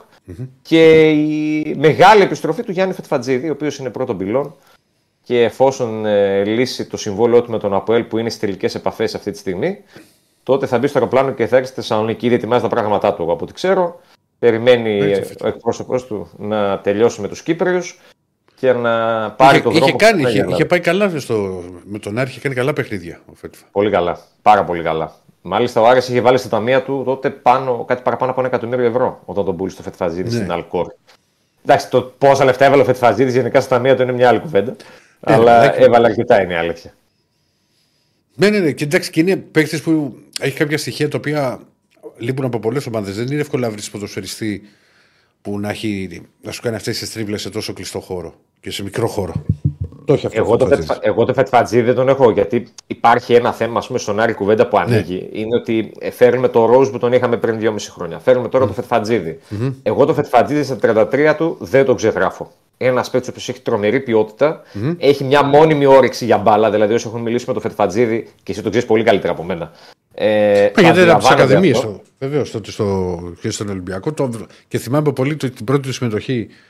Ήταν το, το, έχει πάρα πολύ άγχος για, το, για το τέρμι του Παναθηναϊκό, ένα 0-0 που είχε έρθει. Στο, στο ΑΚΑ. Ε, αλλά ήταν λογικό, Ναι. το πολύ πιτσιρικά τότε. Εντάξει, τώρα στα 33 του έχει εμπειρία, Ε, έχει βέβαια. ποιότητα, έχει προσωπικότητα και ελληνική προσωπικότητα που για μένα είναι πολύ σημαντική στο- όταν μιλάμε για τα αποδυτήρια του Άρη, που έχει πολλούς ξένους ποδοσφαιριστές. Ε, νομίζω ότι μέχρι την Πέμπτη, και αυτό θα έχει τελειώσει, μπορεί και μέχρι την Πέμπτη κιόλας να είναι στη Θεσσαλονίκη ο παίχτης, για να καλύψει ουσιαστικά το κενό του Κάρλσον, τον οποίο ο Άρης έθεσε εκτός ομάδας μετά το παιχνίδι με τη Λαμία, τον ενημέρωσε μετά τα Χριστούγεννα ότι δεν υπολογίζεσαι να βρούμε έναν τρόπο να τελειώσουμε τη συνεργασία μας. Ο παίκτη βρήκε ομάδα, ε, πήρε άδεια για να διαπραγματευτεί τη μεταγραφή του και αυτή τη στιγμή και αυτός είναι στην πόρτα της εξόδου. Ο Φετφατζίδης θα πάρει τη θέση του. Δεν αλλάζει το θέλω του Άρη για έναν αριστερό εξτρέμ. Ε, υπάρχει από χθες, ε, γράφηκε στην Αγγλία και ισχύει το όνομα του, του Ζέρεμι Σαρμιέντο, του 21χρονου εξτρέμ της Brighton από το Εκουαδόρ, ο οποίος φέτος στο πρώτο μισό της χρονιάς θα είναι στη West Brom με 21 συμμετοχές. Απλά είναι μια πολύ δύσκολη περίπτωση. Μάλιστα υπάρχει και ένα τουιτάρισμα του Φαμπρίτσιο Ρωμάνο πριν από κανένα τέταρτο, ε, με το οποίο αναφέρει ότι ο παίχτης μάλλον οδεύει προς την Ipswich. Ο Άρης το πάλεψε, θα πω το παλεύει ακόμα γιατί δεν έχει επισημοποιηθεί εδώ και κάποιες εβδομάδες για να τον αγοράσει από την, από την Brighton Ναι. ή έστω με ένα δανεισμό και οψιόν. Ε, αλλά ο παίχτης έχει προτεραιότητα από ό,τι φαίνεται να μείνει στο νησί. Και αν ο Φαμπρίτσιο Ρωμάνο λέει ότι πάει στην Ipswich, μάλλον για εκεί οδεύει. Αλλά... Και να ξέρεις, είναι και η καλή ομάδα ύψο και πηγαίνει και για άνοδο. Δεν Ναι. είναι δηλαδή ομάδα που βολοδένει στα χαμηλά. Ο παίκτης, ο, για, το, για τον παίκτη μίλησε και ο, Ντε- και ο Ντετσέρμπι χθες. Σε μια συνέντευξη τύπου που ρωτήθηκε, είπε ότι γυρνάει, θα δούμε, μάλλον θα πάει όμως ε, δανεικός. Ο Άρης μάλλον θα πρέπει να αρχίσει να ασχολείται με τις εναλλακτικές του. Γιατί δεν υπάρχει και πάρα πολύς χρόνος. Διότι μπορεί να λέμε ότι ένας Γενάρης μεγάλος, και έχει χρόνο για μεταγραφές, αλλά ο Άρης κάνει όλο το μεταγραφικό του σχεδιασμό αυτές τις μέρες έχοντας στο, πλα- στο, ως φόντο τα μάτια με την Άκη το κύπελο. Το πρώτο είναι άλλη εβδομάδα. Ναι. Δηλαδή παλεύει να φέρει τουλάχιστον δύο παίχτες μέσα στα επόμενα 24 ώρες στη Θεσσαλονίκη, χωρίς να συμπεριλαμβάνω το Φετφατζίδη σε αυτούς, προκειμένου να βοηθήσει ο Καρυπίδης λίγο το Μάτζιο με τα κενά τα οποία συνεχίζουν να υπάρχουν. Γιατί φορ δεύτερο δεν έχεις. Εξτρέμ αριστερό που ήθελες να πάρεις δεν πήρες. Αριστερό μπακ δεύτερο δεν έχεις. Οπότε είναι... υπά- τα κενά, τα χτυπητά κενά παραμένουν για τον Άρη. Κάλυψε αυτό σαν στόπερ με το Ρόουζ, που δεν είχε άλλη εναλλακτική. Ο Βέλεθ είναι τραυματίας ακόμα. Ε, αλλά πρέπει να καλύψει και τα άλλα δύο, που είναι πολύ βασικά αυτή τη στιγμή στο πλάνο του, του προπονητή. Ο, ο Βγήκε Ρόζ και- σε τι κατάσταση είναι; Ναι. Ε, Καλή και τα αγρομετρικά ήταν καλά. Ναι. Στην Λέγκια έκανε ελάχιστα 20-25 λεπτά με την πρώτη ομάδα φέτος, ψέματα, κάτι παραπάνω. Ε, Κυρίως έπεσε με τη δεύτερη ομάδα της Λέγκια, στην τρίτη κατηγορία. Έκανε και δύο μάτς με την ε, εθνική ομάδα της χώρας του και συνολικά φέτος έχει 740 αγωνιστικά λεπτά. Κυρίως με τη δεύτερη ομάδα, όπως είπαμε. Ναι, Ναι, ναι. Τα εργομετρικά του ήταν καλά. Περιμένει να υπογράψει ε, για δυόμιση χρόνια το συμβόλαιο του Γάλλου. Ε, την Πέμπτη θα είναι στη διάθεση του Μάτζου για το μάτζ με τον Μπάουκ. Που βέβαια ο Μάτζου περιμένει και, και τουλάχιστον ακόμα μία με δύο προστίκε. Εν ώψη του αγώνα κυρίως με την ΑΕΚ, όχι τόσο με τον, ε, με τον Μπάουκ. Ε, βγήκε αποστολή πριν λίγο, υπάρχει η είδηση από τις επιλογές του προπονητή, ε, ο οποίος δεν θα έχει στη διάθεσή του το Verstraten. Είναι το πρόβλημα τελευταία στιγμής ο Βέλγος. Κάποιοι ενοχλεί στο γόνατο, τον άφησαν εκτός για το παιχνίδι με τον Αστέρα Τρίπολης αύριο στις 4. Εκτός είναι και ο Νταρίντα λόγω τιμωρίας είχε δηλωθεί να εκτίσει στο Θεόδωρος ε, Κολοκοτρόνη. Επιστρέφει ο Παναγίδης, που μάλλον θα πάρει θέση και στο αρχικό σχήμα. Επιστρέφει και ο Φεράρι μετά από σχεδόν δύο μήνες που απουσίαζε. Δύσκολα θα πάρει θέση Ναι. στο αρχικό σχήμα, αλλά περισσότερα για την 11 θα πούμε και στην, ε, και στην αυριανή εκπομπή. Και είναι μια εβδομάδα για να κλείσω, γιατί σας αρέσει αυτό το θέμα, που λένε κάποιε πληροφορίες ότι ίσως ίσως υπάρξει κάτι οριστικό με το θέμα των συμπεκτών. Για τους οποίους έχουμε συζητήσει Α, πάρα πολλές φορές. Πολλές φορές, πολλές φορές. Πολλές φορές. Πολλές και, το, φορές. και το έχει κρατήσει και στην επικαιρότητα και το, και το αναφέρεις και, και συχνά. Γιατί κα- κάτι θα υπάρχει. Γιατί είναι, με- Ότι υπάρχει, είναι, κάτι είναι, υπάρχει. είναι σημαντικό χρονικό διάστημα που μένει στην επικαιρότητα. Δεν ακούστηκε Ότι μια πρωία ότι μπορεί να υπάρξουν συμπαίχτες άλλη μια φορά και μετά τέλος. Ότι υπάρχει το θέμα, υπάρχει. Αλλά ακόμα δεν υπάρχει το, σε, σε επίσημη μορφή. Ε, ίσως λένε κάποιες πληροφορίες ότι αυτό γίνει μέσα στο πρώτο δεκαήμερο του, του Γενάρη. Περιμένουμε. Και σε αυτό το κομμάτι. Να σε καλά, να σε καλά, Νίκο. μου. Τα λέμε και αύριο, παιδιά. Να είστε καλά. Βεβαίως, βεβαίως, βεβαίως. Και πριν πάμε στο μπάσκετ, εδώ στα μηνύματα. Ε, μου λέει ο Στέφανος, Ηρακλή στην 55 θα βλέπουμε άγριες μέλη σε σασμό ή μαΐσα. Δεν βλέπω τίποτα από τα τρία. Να ξέρεις, έχω ξεκινήσει και είδα και τα 42 πρώτα επεισόδια που ήταν και μίας ώρας στο καθένα. Το ναυάγιο και είναι αρκετά καλό. Πάρα πολύ καλό. Απλά τώρα θα, μας, θα περιμένω να μαζευτούν και τα υπόλοιπα γιατί δεν γίνεται. Από μία ωρίτσα το καθένα, 42 ώρες από τη ζωή με έφαγα στις γιορτές με το ναυάγιο. Ναυάγιο, ε. Εγώ ναυάγιο πράγμα είμαι. από εκεί και πέρα. Μου γράφει ο, ο φίλος, κάτσε γιατί δεν τα βλέπω, φίλε, περνάνε και τα χρόνια. Ο Pro Gamer, ο Λόλας Pro Gamer, μου λέει Ρακλή μας κοντά στον Καπριέλ Πεντε- ε, Περέιρα από τη Σίλβη Σέντε. Ναι, το είπαμε στο, στο ρεπορτάζ του Ολυμπιακού που έγινε και μπερδευτήκαμε με το Διονύση και με τους Περέιρα, γιατί είναι και ο Λέω Περέιρα από τη Βραζιλία. Και βεβαίως και είναι και αναμένονται και εξελίξεις όπως και για τον Νόρτα που το είχαμε επίσης συζητήσει στην πρώτη ώρα της της εκπομπής μετά τη συνέντευξη με, το, με τον coach με τον Τάκη, το, με τον Τάκη Λεμονή. Μετά πήγαμε κατευθείαν σε ρεπορτάζ του Ολυμπιακού. Και τώρα πηγαίνουν να αφήσουμε τον Διονύση λέει εδώ, ώστε να πάει να ξεκουραστεί. Έτοιμος είναι ο Διονύσης. Δεν θέλετε να δείτε αυτό που βλέπω από τον Διονύση τώρα. Γιατί; Είναι έτσι, ζορισμένος. ζορισμένος. Τώρα εγώ είμαι πίσω, αδερφέ, εδώ πέρα σε αυτό. Τι να κάνω, δεν μπορώ να το δω. Βγάλ τον, ε, κα- μια φωτογραφία, κράτησε το, ένα στιγμιότυπο. Τον έβγαλα. Τον έβγαλες; Φωτογραφία στον αέρα. Στον αέρα. Φωτογραφία ήθελα να το βγάλεις. Σπύρο, καλή χρονιά. Χρόνια πολλά, Θέλω Νίκο να του. σου. Ναι. Χρόνια πολλά. Θέλω να σου πω. Χα- κα- Μετά ε, από- Καλή χρονιά, Ξυπήρο μου. Καλή χρονιά, Ηρακλή μου, καλή χρονιά. Ποιος είχε, Μετά από χρο- είχε γενέθλια.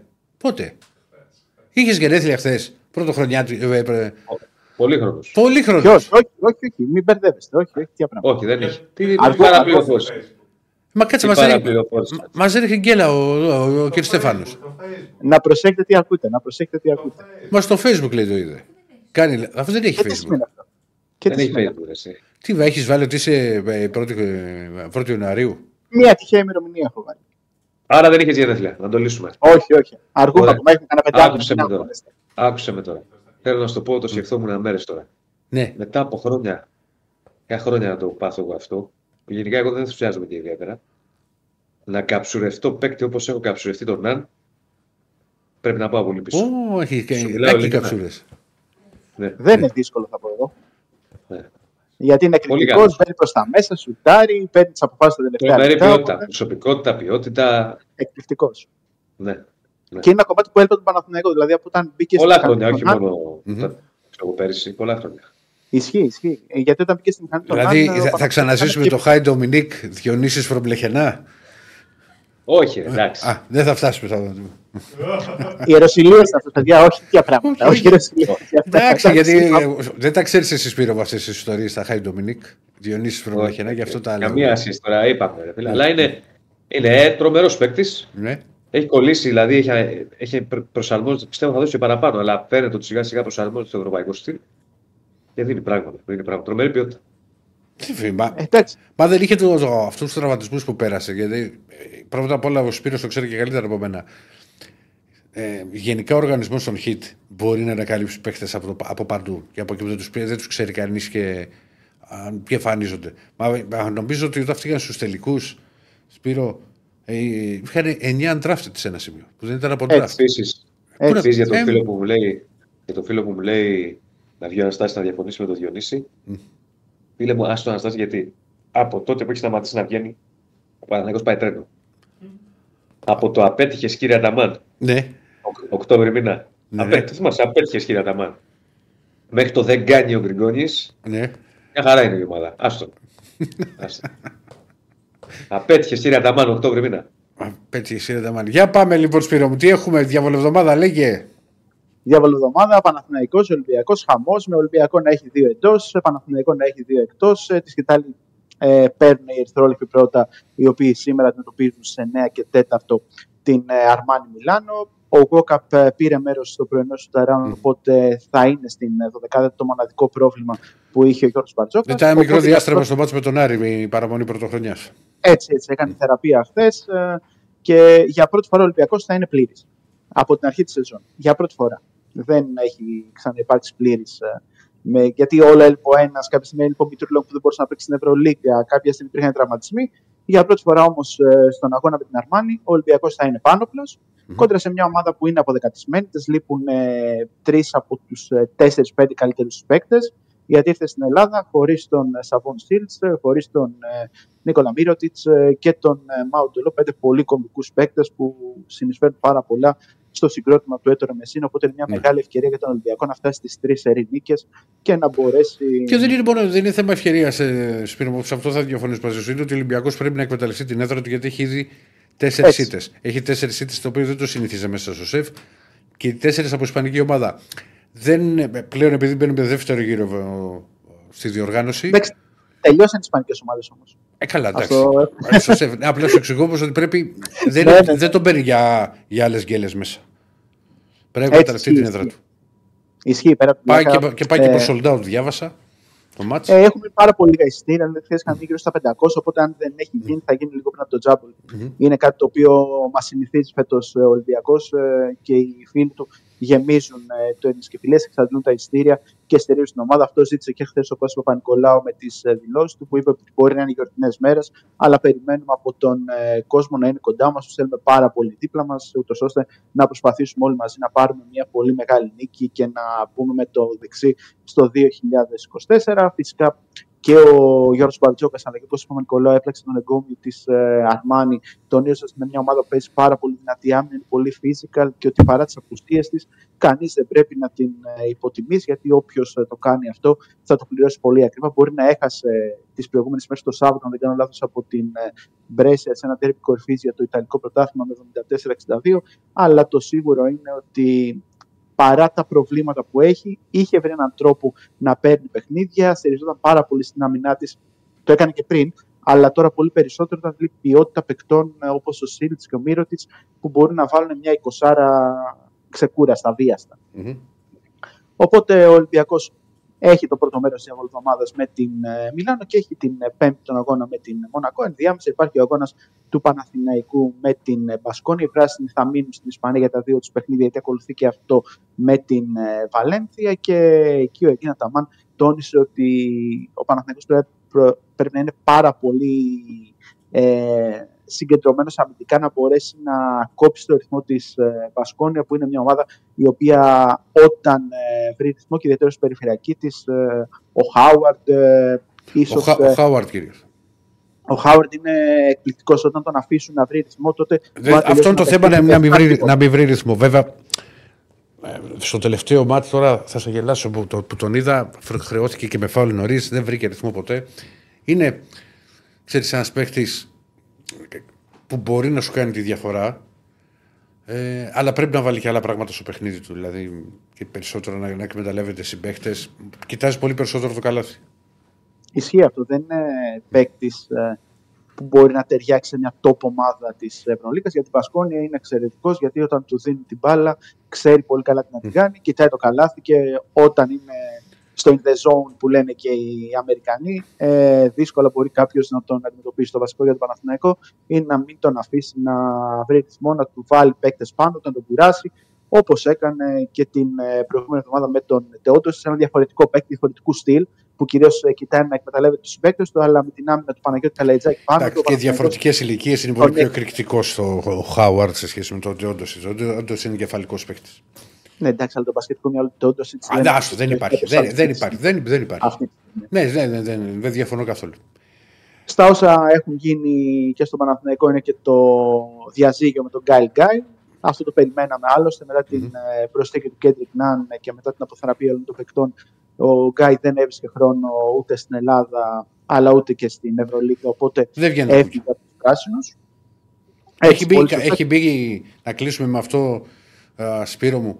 Ε, έχει μπει κανένας όρος στο συμβόλαιό του, το γνωρίζει ότι κανείς, αν ε, να μην βρεθεί σε άλλη ελληνική ομάδα; Μελλοντικά, ε. Δεν το ξέρω αυτό, πρέπει να το δούμε αυτό, αλλά Μμ. προς το παρόν δεν φαίνεται κάτι τέτοιο να υπάρχει. Μμμ. Και από εκεί και πέρα, ε, αφού τελειώσαμε με τους δύο αιώνες, υπάρχει ο αγώνας του ΠΑΟΚ σήμερα με την Τόφας Μπούρσα Βεβαίως. για το Champions League. Αγώνας play-in, είναι στις δύο νίκες αυτά τα ζευγάρια. Ο πρώτος αγώνας είναι στη Θεσσαλονίκη σήμερα στις 7.30. Αν ο ΠΑΟΚ κάνει το πρώτο βήμα, τότε θα πάει στην Τουρκία για να προσπαθήσει να κάνει το 2-0. Αν δεν τα καταφέρει, το τρίτο παιχνίδι θα είναι και πάλι στην ε, Θεσσαλονίκη, καθώς ο δικέφαλος του Βορρά είναι η μόνη ελληνική ομάδα η οποία έχει πλεονέκτημα έδρας στη φάση των ε, play-in. Να θυμίσουμε ότι η ΑΕΚ είναι ήδη στους 16 ως πρώτη του ομιλού της, ενώ και το ομίλου της, συγγνώμη, ενώ αγώνε για τα play-in με μειονέκτημα έδρας βέβαια θα δώσουν το περιστέρι και ο Προμηθέας. Αγωνίζονται αύριο το περιστέρι με την ε, Ρίτα, ενώ ο Προμηθέας με την ε, Λεμάν αμφότερα εκτός έδρας και στα του NBA, μάλλον και πριν πάμε στο NBA, η ΑΕΚ ενδιαφέρει Αυτό για πήγα να Brandon σου πω. Knight. Για Brandon Knight, ναι. Ε, αυτό είναι ένας πολύ εκρηκτικό περιφερειακός, ο οποίος. Το θυμάμαι εγώ από Detroit και Bucks και Ακριβώς. πριν, πριν το μεγάλο Αλλά- τραυματισμό που είχε. έτσι στους Suns. Ε, μέχρι εκεί η καριέρα του ήταν ε, σε πολύ καλό επίπεδο, αλλά μετά την εντελεσή στους Suns και ο τραυματισμός του, αν δεν κάνω λάθος, στην περίοδο 17-18, που τραυματίστηκε σοβαρά στο γόνατο, ε, η καριέρα του έχει πάρει την κατιούσα. Τελευταία φορά έχει παίξει το καλοκαίρι, ήταν το τελευταίο του παιχνίδι, νομίζω στο πρωτάθλημα του Πέρτο Ρίκο με την Πειράτας. Οπότε έχει να παίξει αρκετό Απλά καιρό είχε, και είχε, μέσα- είχε, τη, είχε την ατυχία, βέβαια, ξέρεις, και στο NBA που έγινε και μπήκε στο κάρφωμα της χρονιάς τότε με τον Τεάτρ Τζόρνταν που βρέθηκε στον τρόπο του. Εντάξει, αυτό δεν είναι δύσκολο. Γενικά, όλοι οι παίκτες του NBA έχουν κάποιες στιγμές να του θυμούνται με αρνητικό τρόπο. Δηλαδή, δεν είναι δύσκολο να βρεθείς τη λάθος ώρα στο λάθος μέρος προκειμένου να γίνεις ένα πόστερ. Και αφού μιλάμε για πολύ ωραίες ιστορίες, να πούμε ότι ο Γιάννης Αντοκούμπο έκανε triple-double, το 40 στην ε, καριέρα, 37ο στην κανονική περίοδο, αλλά οι Bucks δεν κατάφεραν να νικήσουν τους Indiana Pacers που δείχνουν ότι είναι ο κακός τους δαίμονας. Έχουν τρεις σεριίτες ε, ή τρεις στα τέσσερα τελευταία παιχνίδια ε, και έχασαν 122-113. Γενικότερα στο NBA αυτό που έχουμε κρατήσει τις τελευταίες μέρες ήταν η πολύ σπουδαία ανταλλαγή που έκαναν οι New York Knicks που πήραν τον ε, Ανουνόμπι και έδωσαν τον ε, Quickly Έκανε και ντεμπούτο χθες τον- το, το, το Έτσι χάζεψα πάλι. με, με Μινεσότα. Το πάλεψε και Έτσι, λίγο. έτσι. Ήταν. Ήταν, ήταν καλός ο Ανόμπι. Γενικά ο Ανόμπι είναι ένας παίκτης που μπορεί να βοηθήσει πάρα πολύ τη Νέα Υόρκη και δείχνει μια αλλαγή στην στόχευση. Γιατί Μμ. ακούγαμε συνεχώς ότι η Νέα Υόρκη θέλει παίκτες οι οποίοι να είναι superstar. Αυτή τη φορά πήραν ένα παίκτη που δεν είναι superstar. Όχι, δεν, είναι παίκτης ομάδας. έτσι είναι, και είναι εξαιρετικός ρολίστας. Είναι ένας παίκτης που, αν παίξει εξαιρετική άμυνα, Μμ. μπορεί να δέσει. Ο, ε, είναι παίκτης στην ποντό βασικά. Είναι πολύ βασικό αυτό. Τον ήθελε πάρα πολύ ο προπονητής των Bulls ε, και ε, έγινε επιθυμία του πράξη. Εγώ πιστεύω ότι ανεβάζει επίπεδο, έστω και αν έδωσαν ε, παίκτες, ε, όχι τόσο τον Μπάρετ, αλλά τον ε, Quickly που από τον πάγκο προσέφερε πάρα πολλά πράγματα στην ομάδα της Νέας Υόρκης. Το θετικό είναι ότι δεν έχασε κάποιο draft. Εντάξει. Οπότε. Α, θα δεν δούμε είναι στην πορεία στο αυτό. μέλλον. Άμα θέλετε, μπορούμε να πάμε στο 96, στο 98, στο 2000 και να αναλύσουμε όλο το NBA. Το περιμένω να κλείσω. Τι καψό είναι αυτό που μου κάνετε, ρε; Δεν μπορώ να ρέμα από το κρύο και σα ακούω, έχετε αναλύσει όλο το NBA. Τι είναι αυτό το πράγμα; Τι τρίψα δεν έχεις βάλει; Βάλε την κουβερτούλα Γεια από σας. πάνω. Γεια σας, Ηρακλή, γεια σας. Γεια σας. Κλείστε. Κλείστε, θα λιποθυμίσω. Ούτε η πίστα Όλο θα το αλλάξει NBA στο σήμερα. σερί. Άσε τα, όπως λέει και ο Ράφα, θα κάνουμε κλικ. Λιποθύμησε. Πε, να φωνάζω εγώ, Διονύση, τι έβαθε. Λοιπόν, περαστικά Διονύση μου, Σπύρο μου, θα, θα, θα μιλήσουμε Καλή αύριο και συνέχεια, αναλυτικά. καλή αύριο. Να είστε καλά. Λοιπόν, Γεια. α- αυτή ήταν η πρώτη εκπομπή Μουτσάτσος για το 2024. Ξεκίνησε με 2024 δευτερόλεπτα καθυστέρηση. Λοιπόν, είχαμε τα προβλήματα με τον ήχο, είχαμε όμως Τάκη Λεμονή, τα φτιάξαμε όλα στην πορεία. Α, ακόμα δεν έχετε δει όλο το νέο στούντιο κομπλέ που θα το φτιάξουμε. Λοιπόν, σας ευχαριστώ πάρα πολύ που ήσασταν εδώ μαζί. Θα τα πούμε και το βράδυ. Ο Διονύσης βλέπω να κοιμάται. Και αύριο εδώ μόνος. Μην μη μου αλλάξετε το πλάνο. Αν μου έρθεις αύριο έχεις αλλάξει καρέκλες πάλι και Στέφανε. Δεν μου πείτε έχω COVID και... Δεν μ' αρέσει ο τρόπος που σκέφτομαι. Εγώ αδερφέ, Έχεις COVID. εγώ μία φορά και το έπαθα στο Φράιμπουργκ. Στην Ελλάδα δεν έχω κολλήσει COVID. Γεια μας. Λοιπόν, καλό μεσημέρι. Τι θα γίνει. Ο Δεσίλας